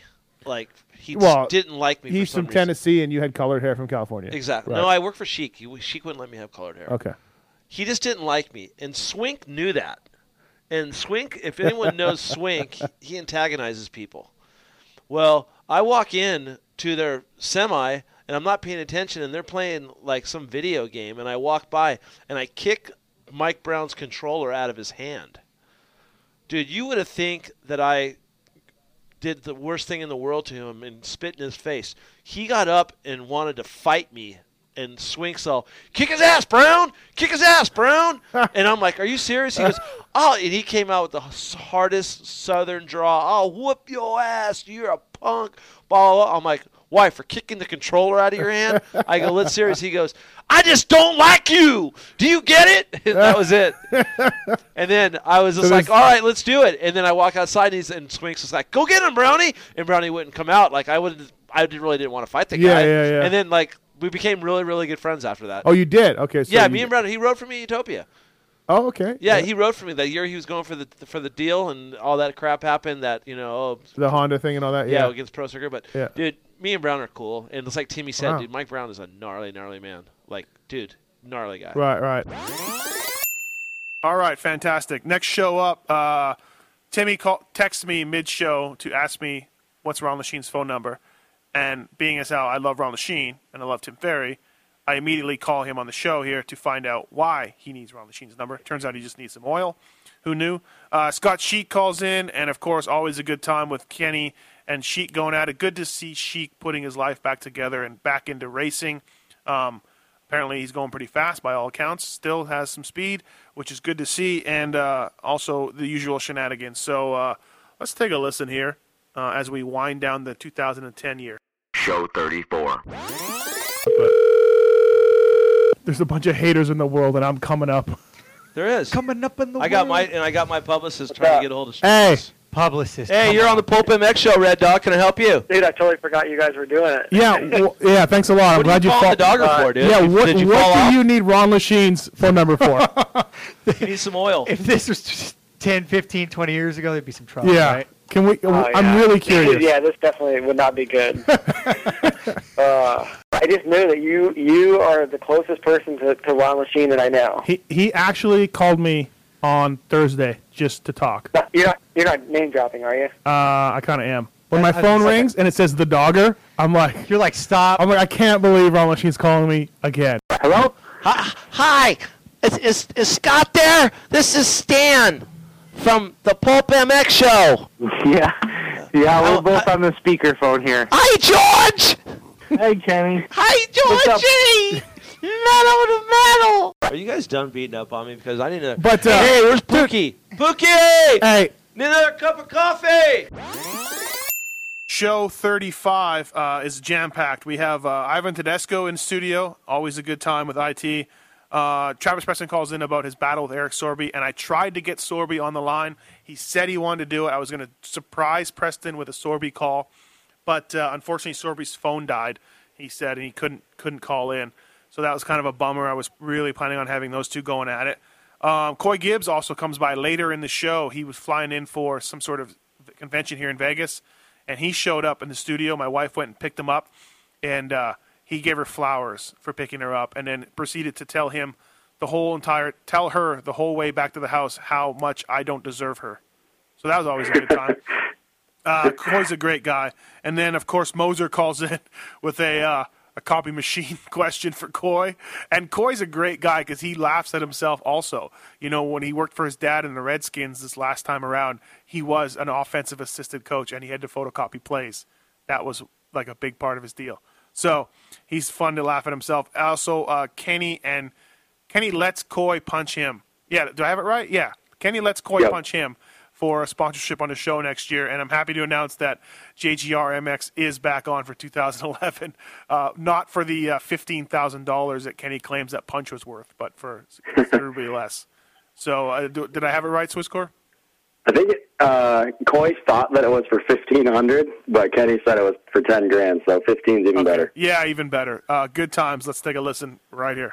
Show 35. Oh, I got a Twitter question for you, by the way, Ivan. Uh, Kenny's told us many things about you, even when you're not even here. I got a Twitter question. Somebody wanted to know how many year, how many months of training would you need before you could become a quarterback for the Dallas Cowboy? Oh, Because you're on easy. record as saying, Easy. yeah. So, so how how long? Because you know you can make the Uh, Olympics in what eight? I eight said weeks? four. I said four years. Oh, you did say four I years. said I said I could be a speed skater if if I had four years to prepare for well, it. Kenny says you could say anything. well, I don't know. Well, I don't know about a quarterback. You see me throw a ball. I, I know. That's one we could throw out. Hello, Travis Preston. this is him. Hey, this is Steve Matthes. You are live on on the air on the Pulp MX show. I'm with uh, Ivan Tedesco, Steve Cox, And the best team manager you've ever had. and that guy. you raced yesterday, Gainesville, Yes, I did make a comeback. and how was it? Well, uh, it was going good until I seen a big old guy on a Yamaha with a number one on it.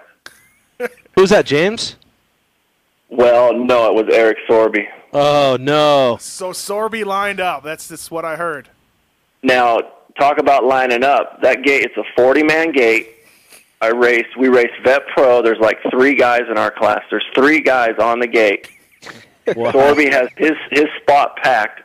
I picked like a gate about 12 or 13 gates to his left. Is it a right hand turn to the first turn? Left turn. Left turn? Okay. Hey, so him and James are doing their thing on that side. They see where I'm starting. They get out of their gate. No, they and didn't. No, yes, they did, and they start. he started directly next to me. Oh man! Now, uh, for those who don't know, uh, Preston and Sorby have had a more than a few run-ins um, uh, during their Supercross career. Uh, at one point, did you guys get fined? No, I don't think we ever got fined. okay, no. all right. But I, I know you got a stern talking to. But so, how was it? You beat him first moto, from what I understand. Yeah, yeah, it, it was great. We both had really bad arm pump, and we were both out of shape. So it, it was actually fun. Um, and we, he didn't take me out, so it was great. That's a change. Um, yeah, that's a that would have been great to see. Now, did he? Did you speak to him at all? Yes, I did. Yeah. Ooh, how was that? Um, well, at first he didn't know who I was. So, but then once he figured out who I was, his eyes got a little big for a second because he thought I might get mad about something. Right. You know, about the past or whatever. But I told him, you know, it's all in the past. It's fine. Let's just go ride and have fun. Hey, what- and, and and we did. It, was it was actually a good time. What race was that where you guys got into it? Toronto? N- No, Atlanta 08. Atlanta. Dude, you hit him so hard. I don't think I've ever seen anybody get hit that hard. 'Cause I was, I remember I was, I don't know if I was there watching or I was, I watched that race. It was- wasn't it like right after the finish line Dude, jump? you hit him so hard. It was awesome. Hey, how about like I just went straight? and just- Yeah, you weren't even trying to make the corner. You were just T-boned. That was a T-bone for sure. If you add up the points for the last, I don't know, three years or something, he's got the third most points in combined series or something like underrated almost. And Who figured who figured that out? J Bone did. He didn't. No, I think uh, no, I didn't figure it out. I, Jeremy does all that stuff. I Uh, just, it's, I'm saying it could be, could be a good signing. Like Jeremy's really going to say, "Oh yeah, let me figure out these points." Uh, yeah. Bullshit! I know that guy. That did. guy. He's got a whole gonna- chart and everything. If, if it's, if it's Does- not, does he not? I promise you, he has a whole chart. He goes through everything. I think Coy had some. I, dude, I've known Jeremy a long time, and I. No, he you must have do it. molded him into that dude, like Hart trying to mold me. Gentlemen, How are you? This is Moser. I, I, I'm aware. How's Moser today? Uh, I was I was trying to sound like Nash, but apparently failed. Oh yeah, Nash says gentleman. That's right. Good good call. He does. Moser. You got a question for uh, Ivan Tedesco Yeah. or, or Joe Gibbs' kid? Yeah, yeah. Joe Gibbs' kid. I had a, a technical question. I'm probably not the How right guy. Coy? I'm probably not the right guy for that one. But go, yeah. Technical me- questions aren't, aren't always his best unless you want to know how to beat a 4 4 3 defense. Well, my problem is at work when the copier runs low on paper. it grabs multiple sheets. My Hanson Hanson like hates you. He does. Oh, didn't I get Lawrence to talk to you too? You got Lawrence to give me an interview. Yeah, you wa- didn't it give wa- me any credit on that. Yes, he Yes, I did. did. Yeah, absolutely, I did. He said our sponsor, Coy Gibbs, stepped up and had this guy do an interview. But Why what I'm does trying, every- why does everybody hate you? Um, only two. guys. He talks crap to everybody, Watson, and people do not hate him like they hate you. They hate Um, well, I Watson doesn't have an outlet besides talking crap to your face. I write it. You know what I mean? I. Oh, type like, it. See, that's the it's like difference between coward- me and you. it's you. like a cowardly way of doing it. that's the difference not between me and you. If someone, if I don't like someone, like this whole, the whole, this is my, this is my uh, outtake. outtake. This is my, that's another word for me. This is my outlook on the whole Oh, motor. this is supposed to be outlook. I The see outlook. steam coming out of his head right this now. is the whole outlook on the whole motocross industry. People, if someone doesn't like me, that's fine. You don't have to like me. I don't have to like you. If I have to do business with you, I will do business with you. But at the end of the day, when we sep- go our separate ways, I don't want to hear, "Hey, bro, hey, buddy, let's go to dinner." No, dude, you don't like me. I don't like you. We're doing business, and that's it. You don't call someone and go, "Hey, bro." First of all, you're not my bro. You don't return my calls. You don't, you know, you, you have nothing to do with me. Then I see you at the track. You want to high five me and pretend like you're my friend. I don't buy that shit, and I'm going to tell it to your face. If you don't return my calls, you don't return my texts, you don't I- return my emails, you're an idiot. I think you should start doing that, Steve. Well, I'm Instead of writing it and Yes. like you do, you write something bad about it. Then when you see me, you're like, "Whoa, no, I didn't mean it like that." You do that a lot. You do No, that. You, you run and hide. No, no, You've run and hidden my trailer before. When? You I've have. never have. Yes, you Come have. on. You and know. by the way, I knew that you would eat that chocolate cake before the end of the show. Didn't I tell you? Yeah. I couldn't. I couldn't. Sta- I couldn't. I couldn't. Dude, he was eyeballing that thing. I think my hand got a little close to it. It Yeah, you're scared those- him into gonna it. Uh, getting to really serious topics. Uh, are you going to sponsor a show next year? Am I going to sponsor a show next year? I don't know. What do we have to do to make this happen? I, I told you. What? One hit. Boxing match? No, I get one good hit on Kenny. Right Oh, now. yeah, no problem. On the arm. Yeah, right no- now. no right now. Okay. All right, here we go, folks. We're setting it up. Coy Gibbs has got one big hit on Kenny. Uh-oh. Kenny, take it for the hurt. take it for the show, Kenny. Here we go. Oh, yeah, just throw that headset down. Okay, here we go. Uh, Kenny's bracing himself right now. Coy took his jacket off. Coy took his jacket off. You gonna Um, take it? Yeah, I'm gonna take it for the show. uh, okay, all right. Here we go. Oh, right there, smack, smack it. That was a ten thousand dollars. Hit. Dang it! Kenny's celebrating. We've got a new sponsor. Yeah, We welcome back, spon- JGR. Welcome back to the show. 100 bucks last year. Uh, no, you paid a lot more than that. A lot more. Oh yeah. That was a ten thousand dollar hit. Yeah, I like uh, I like that Coy Gibbs, uh, good guy. And uh, so this next show, Zach Osborne's in studio. Uh, Osborne was in Vegas to train, and as I said about getting people in studio, I took advantage of that and got him in for a podcast and the Pulp MX show. And Kenny and him hit it off pretty good. We had a GP trivia question, GP trivia with Zach asking Jake Weimer, Watson, and Lieb and Ping GP trivia questions, and I believe Ping scored the highest. Kenny scored the worst, which was not a surprise. Yeah, that was expected. Uh, Jake Weimer's on telling stories about Mitch Payton, which is always good time, and has been lashes out at the haters. Was this a surprise to you to see uh, has been do this, Kevin? Um, it was a surprise just because usually he's so kind of everything kind of flies over his head. It seems like like if K Dub's got something to say that's like negative about him, he kind of just lets it go over his head and doesn't pay any mind to it. So I was kind of I was a little bit shocked, but also I think it was kind of overdue. And I think if he would have gone even further with his uh, swearing and stuff, it wouldn't have been overdone. Fantastic. Yeah, always good to see such emotion out of has been. All right, let's take a listen. Show 36. We're working on fixing the chat room problems as we uh, speak. I, I think the chat room problems are fine. Okay, fantastic. Watson I think thinks they're good. fine. Everyone can't talk crap on me tonight. That's Uh, good. Who's calling? It's Hasbin. Hasbin's back. Hey. What's up, Hasbin? Hey, I'll talk to the haters. You know, it's easy. You just put your fat finger on the fucking phone and dial in and have something to say. Yeah, you know, I- if I people agree. don't like it, Hey. coppers stand. I can talk for myself. You know? Listen, Hasbin, I, I uh, sometimes your calls drive me a little nuts, but I'm thankful you're a fan. I'm thankful for your calls, and like you- like you said, it's easy enough to, to if you don't like it to call in, and people don't. So, Hey, I'm a little like blown. Are you ready? I'm, hold on a second. What? I'm kind of blown away Yeah. Like people really have nothing better to do in the off season and they look forward to this and it's just kind of still kind of like I'm still kind of tripped out that Right. people really like what we have to say. Yeah. And it's kind of weird because I think we're just a bunch of freaking idiots. Right. Like I go "Wha- like So when the people come up to you at the races, you're like, yeah, you're like, like, why? wrong with you? Why? Like, dude, I poop just like you. I wipe front to back, and you know, I, I do it the same way, man. Right. I, I don't know. I just I'm blown away, but I'm I'm kind of flattered on one. Right. You know, one one end, on the other side, I'm like, wow. so you're really? sticking around next year. I- I'll let you know. Hello? Jake Weimer. Yo. Hey, it's uh, Steve Matthes. You're on the Pulp MX show, live on the air. Name the Englishman who won four world titles in the 80s. Englishman who won four titles in the 80s? Yes.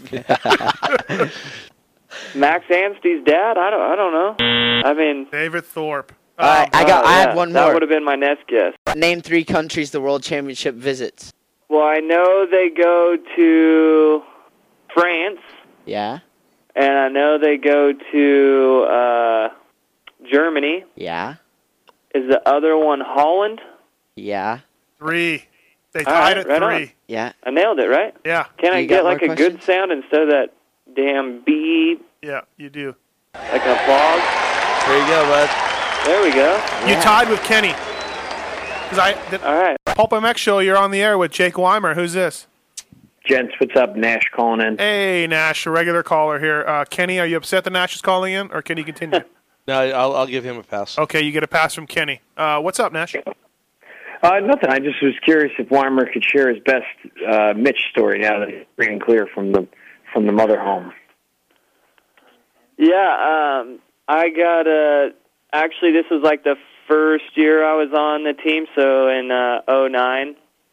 Um, I uh, I had moved into a new house, whatever, and like I, I talked to Mitch on the phone all the time and whatever, and I don't know, I just happened to be talking to him, and um, somehow I had like some T-shirts like hanging out in my garage. They were like drying or whatever, and some. I mean, I'm not I'm not kidding. Someone came in my garage and stole my T-shirts. And so, like I said something to Mitch, I'm like, dude, can you believe it? I moved into this new house. You know, some, you know, some little 12 year old punk came in and stole my T-shirts, whatever. Well, so he thinks it's funny, whatever. And then uh, a few days later, he calls on like a blocked number and leaves me a message, and he's like totally changed his voice and was like, like he goes like, "Hey Jake, this is Bob. I stole your T-shirts." and he's going on and on about it and why he did it. And he said, if you want your T-shirts back, hang a flag in front of your house, and then uh, leave three hundred bucks cash under your doorstep. And I'm like, I'm like sitting here like, dude, is this guy serious? And I, and I'm like so confused. And then I had no idea it was him. And then I talked to him like a couple days later, and he used that same voice. and so yeah, I was like, this guy's got to be kidding me. Yeah, that Like, sounds like I was so- still yeah. like pretty new to the team. I didn't understand. This dude's like calling me, leaving me messages, telling me, you know, I got to put a flag in front of my house and cash under my doorstep, and it was pretty funny. Yeah, I could see. Yeah, I could see Mitch doing that. He likes that. Yeah, yeah, yeah. And, uh, and one time he, uh, this is all. This is like around the same time he called me. Like it's like eleven at night, and like Mitch is calling me, and I'm like, dude, this can't be good. It's like eleven at night. Mitch Payton's calling me, like, so I answer, and he's like, I mean, he's like dead serious. He's like, what are you doing? I'm like, um, you know, getting in bed, getting ready to go to sleep. He's like, all right, and he goes, um, I need you to come to my house. and I'm like, really? And he's like, yeah, we need to talk about some stuff. And I'm like, oh my, like, what Yeah. could this possibly be about? Right. And he's like, and he's like, can you can you be at my house in 30 minutes? And I'm like, I'm like, yeah. I mean, if you need me to be there, I'll be there. And he's like, all right. Well, I was just making sure you do it, but you don't got to come. And I'm like, oh my gosh, dude, that Dude, I one, love that one got me going. Hello, David Pingree. Steve. You are live on the air on the Pulp MX show. Thanks for coming on. Seriously, Yeah, yeah. Uh, myself. good to be on, Kenny- and thanks for all the heads up. Uh, You know, you know, I just seriously right before you called, just crack the top off of a pint of Dreyer's ice cream, drumstick flavor. I'm Fantastic. sitting in my garage right now with a fork, getting after it. It's good to see some stereotypes are true. We just were want to get to the bottom of the, you know, you coined a phrase for Zach, and unfortunately, because you're so witty, it's stuck, and it's it's haunted him for years. Uh, you, you know, called Zach Snack Attack instead of the Zach Attack. Sorry for laughing. I called Zach. him Snack Pack. No, Oh, I'm sorry, Snack Pack. And correct me if I'm wrong, Zach. It's haunted you. Yeah, it, it has. It has. And now Zach told us a story on a podcast that he was playing a flag football game with you. Um, uh, where where at? It was in uh, Marietta. so- Marietta. Okay. And uh, and you saw Pingree and you were wanting to tackle him. Yeah, I wanted to tackle. him. right. Um, Hard. I, I just Ping. Maybe you can just explain yourself a little bit and just apologize to to. Oh, honestly, I didn't make that up. That was like, I think it was. I want to say it was either Iser No, it, it was Wes Kane that made it up. or West But you yeah, said it on national was. TV, so that that's kind of where it went to, like kind of you know that sort of thing. Yeah, I just I just used it where people heard it. So Yeah. I didn't mean to bum you out. You were a little chubby back then. I'm still chubby. It's nothing to be bummed out about. We're all chubby. We're all chubby here. You're no, in no, no. company right I'm, now, bro. I'm, I'm fat. He might be a little chubby, but you're fatter. That We're that all chubby. Breyers ice cream will put it on you quick, Ping. You better watch out. I know. Um, you lost it. You're like an athlete still. So you're like, you didn't look. Last time I saw you, you looked like thinned out, leaned out. Well, I'm probably just jealous. Ten. Ten. Get the buzzer. Ten. We got a buzzer. Uh, okay. Next question. right. What year was Ben Townley world champion? He should know this one. I bet she doesn't. Bet he doesn't. Okay, hold on, hold on. So he, Hold on. He's got his What? fingers out, his toes out. oh man, oh four. Yep, that's right. Nice. Good guess.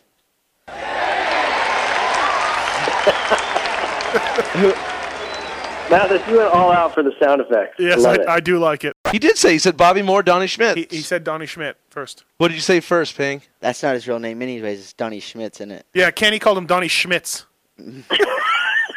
like Schmitz beer. What's like That's- Schlitz, Oh, Schlitz Schlitz. Sorry. beer. All right, uh, I like that show. Uh, this show next one, 37, the last one of the year.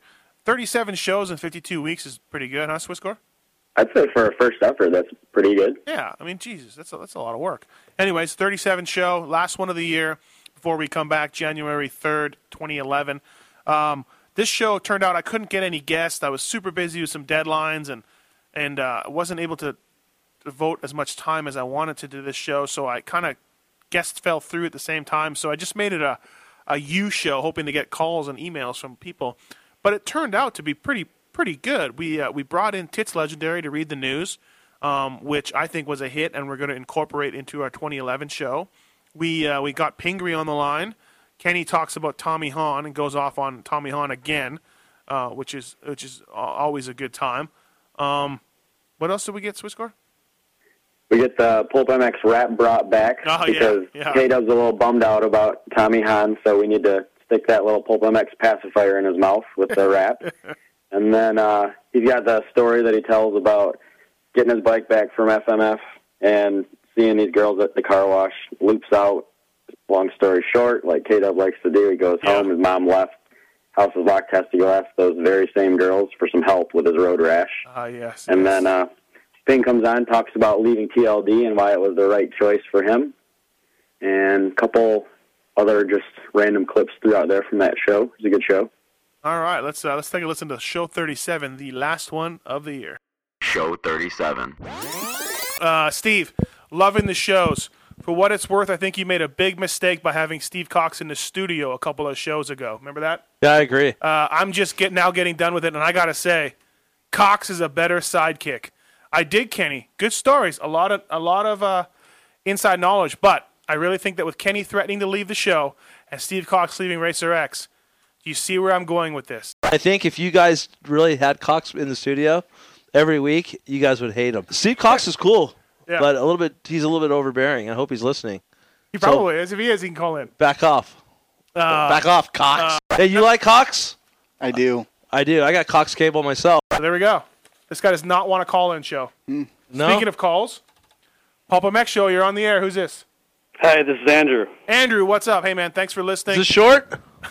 No, I wish. hey, what do you think about this guy that doesn't want the fans to call in?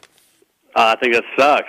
Yeah, to him since this is what my deal with Tommy Hahn is, and I love Tommy Hahn as a person. Yes. but We love a- Will Hahn, too. As a as a businessman and not having an agent and represent himself, Tommy, I hope you're listening, but you suck at it.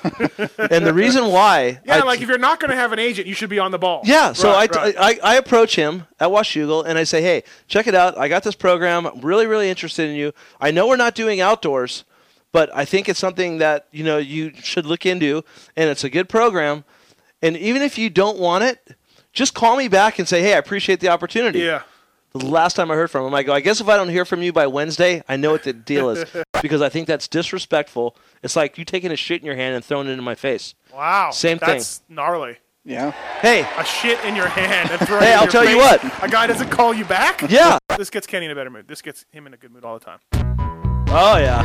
All right, yeah, it's your jam. Yeah, Kenny likes this one. This is it. Let's hear it. I haven't heard it in a few weeks. Smiling. He's smiling. Nodding his head. Yeah, yeah. It's like a pacifier for a baby. Like a pacifier. With the MX chick out of my life now, I, I had to try to move on, and it's been tough, but uh, Oh, I'm been doing my best. Yeah. I'll tell you, want to hear a good story about that chick? This is a great one, has been. And you could ask, I, I, I really wish we could get this chick. She lived down the street from me, and you had to go through this park. Well, I had a, I had a, a 1997 YZ125, and I just got it back from wasn't Pro Circuit. It was FMF that did it. I put an FMF pipe. They did some porting, and I came out and I was freaking rode through the park, and dude, I was in flip flops, board shorts, and a and a basketball sleeveless jersey shirt? Basketball jersey, Right. of course. And her and her girlfriend were out. She had a Volkswagen Jetta. She was they were washing it, and I seen her at the end of the street. So I said, "I'm going to pop a wheelie." So I started doing a power wheelie, popping like second, third. And I'm wheeling. Went to fourth. I'm like, "Yo, I got this." I shifted to fifth, and the thing just came out from underneath me, and just cartwheel, dude. Hit the tree, and they're like, "Oh my god!" Freaking out. They run over to me. I'm like, "Oh, I'm okay." I'm riding back, just oh my god, just Yeah, yeah. road rash. I go back to pull in my garage, and my mom left and Oh. locked the garage. and I couldn't get in the house. I had to walk back to this girl's house and said, "Please help me." I felt like the biggest wiener Yeah, ever. he's- What Maybe the hell is Purcell going to do? Dude, what's he going to do? he's gonna eat. You know what he's gonna do? What? Eat Ride bear claws jet in. France. Eat bear claws in France? Ride a jet ski. Yeah, I will ride my jet ski. it makes jet ski. You, do you want to go jet skiing? Who, Angie? Yes, very angry. She had a hard day. Tits, you want some coffee? Oh, I'm okay. Just water's fine. Yeah. Come on, tits. I'll Thank take you, that though. one. No, she's not tits. He's tits. Oh, n- stop grabbing her ass, Kenny. I need to get some booty. A little awkward over here. Well, it's a little awkward here. do you have anything, tits? Any of his memorabilia? Uh, I don't. Kenny? Sadly. I do, but I can't give it to him because it's all memories. Dick. Dude, I have so many Doug Henry memories, dude. I remember the first time I seen his wife. Oh, I you thought have it, memories, not memorabilia. No, I got said memories. memor- memorabilia. Oh, I thought you said memories. Another classic. You should probably should care about it because in the video he takes a Hart and Huntington T-shirt, sets it on fire, and then poops on it. Hey, Pulp MX Show, you're on the air. Who's this? What's going on, guys? It's Moser. Hey, Moser, what's happening? hey, the funniest guy on Twitter. Adam Cianciarulo. It, I, I don't follow him on Twitter anymore, but I did for a short while there. Thank you. Anyways, he was like, I just went to the chiroprac- chiropractor for the first time, and I, I told him it was better than sex, but he shouldn't know what that feels like yet. No, he probably shouldn't. It's funny how everybody just Classic. talks to AC92 like he's a grown adult on Twitter. I'm not gay by any means, but Mosier Mosier is a, a good-looking kid, man. Good-looking kid. He's from the Who- Northwest, so he who's- brings that, you know, like. Who's like, freaked out right now? He grows a sweet mustache too. Who, who's freaked out right now? Like Kenny. Kenny's coming on to Moser. Thing, uh, I wanted to know uh, what made you leave such a cool job at Troy Lee. Um, well, some of it I don't have to explain to you if, if you work in the fire service. I mean, that, that job is just awesome. Yep.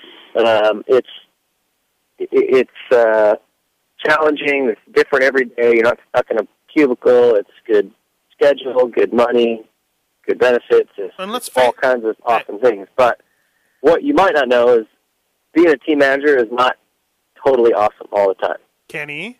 And K Dub can back me up here on this. Like, if you're a single guy, Not totally awesome. maybe it's not that bad. But when you've got a wife and kids and you like them, and you'd like them to not take half your stuff and go bye bye, going to the races every single weekend is not not all all that, and the pay is not that good. Uh, I just, you know, for me, I, I wanted I wanted to have a job that I loved, but that was also um, had some equity in it, you know. And sure, there aren't a lot of a lot jobs of in the time motocross world like that. I'm going to shoot for Pingaling 101.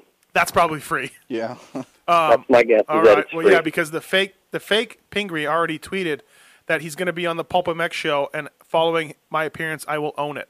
So, um, this guy. is I can absolutely guarantee you what you won't hear me Twitter okay. is that I was sitting on the toilet taking a dump and my pecker was sitting in the water. Kenny was visibly upset when has been called in the second time. Who knew Hasbin had Rich Taylor's subframe? Hey, I got another question. Uh, do you do you ride at, any, uh, at all anymore, Matthes? I don't. I sold my bike. Uh, Hey, have you seen Matthes? I'm 26.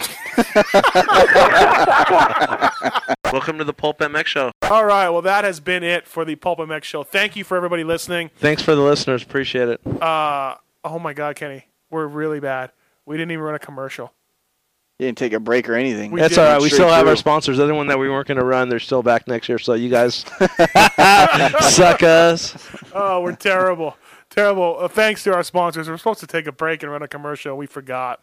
That's how much fun we were having. Uh, I don't know when our next show is. Kenny says it's January 3rd.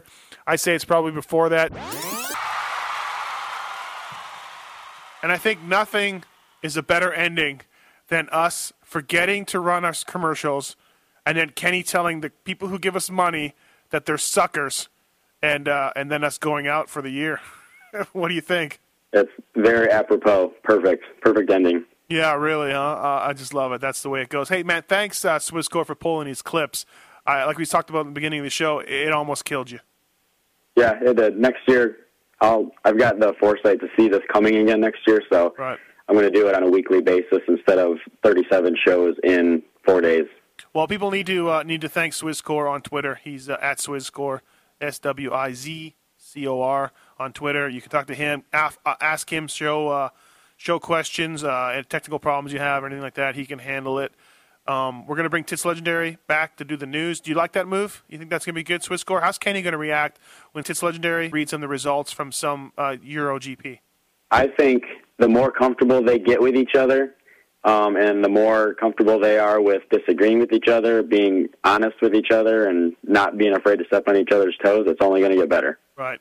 Um, and uh, I guess most importantly, thank you to everybody who listened to our show all year. Man, I'll tell you what, the numbers grew steadily uh, throughout the season, and the buzz grew more. And we're coming back in 2011. Kenny's coming back. I don't know why he was talking about not coming back, but he is. Uh, we've got some new sponsors on board. We've got some big things planned, um, new additions to the show, maybe a little bit of a change of format, but at the same time, it'll be the same old Kenny and the same old Matthes um, being idiots. So, uh, with that, uh, thank you again, Swisscore, for pulling the clips, and thanks everybody for listening. And we will see you in 2011. And silly season isn't over, folks, just yet.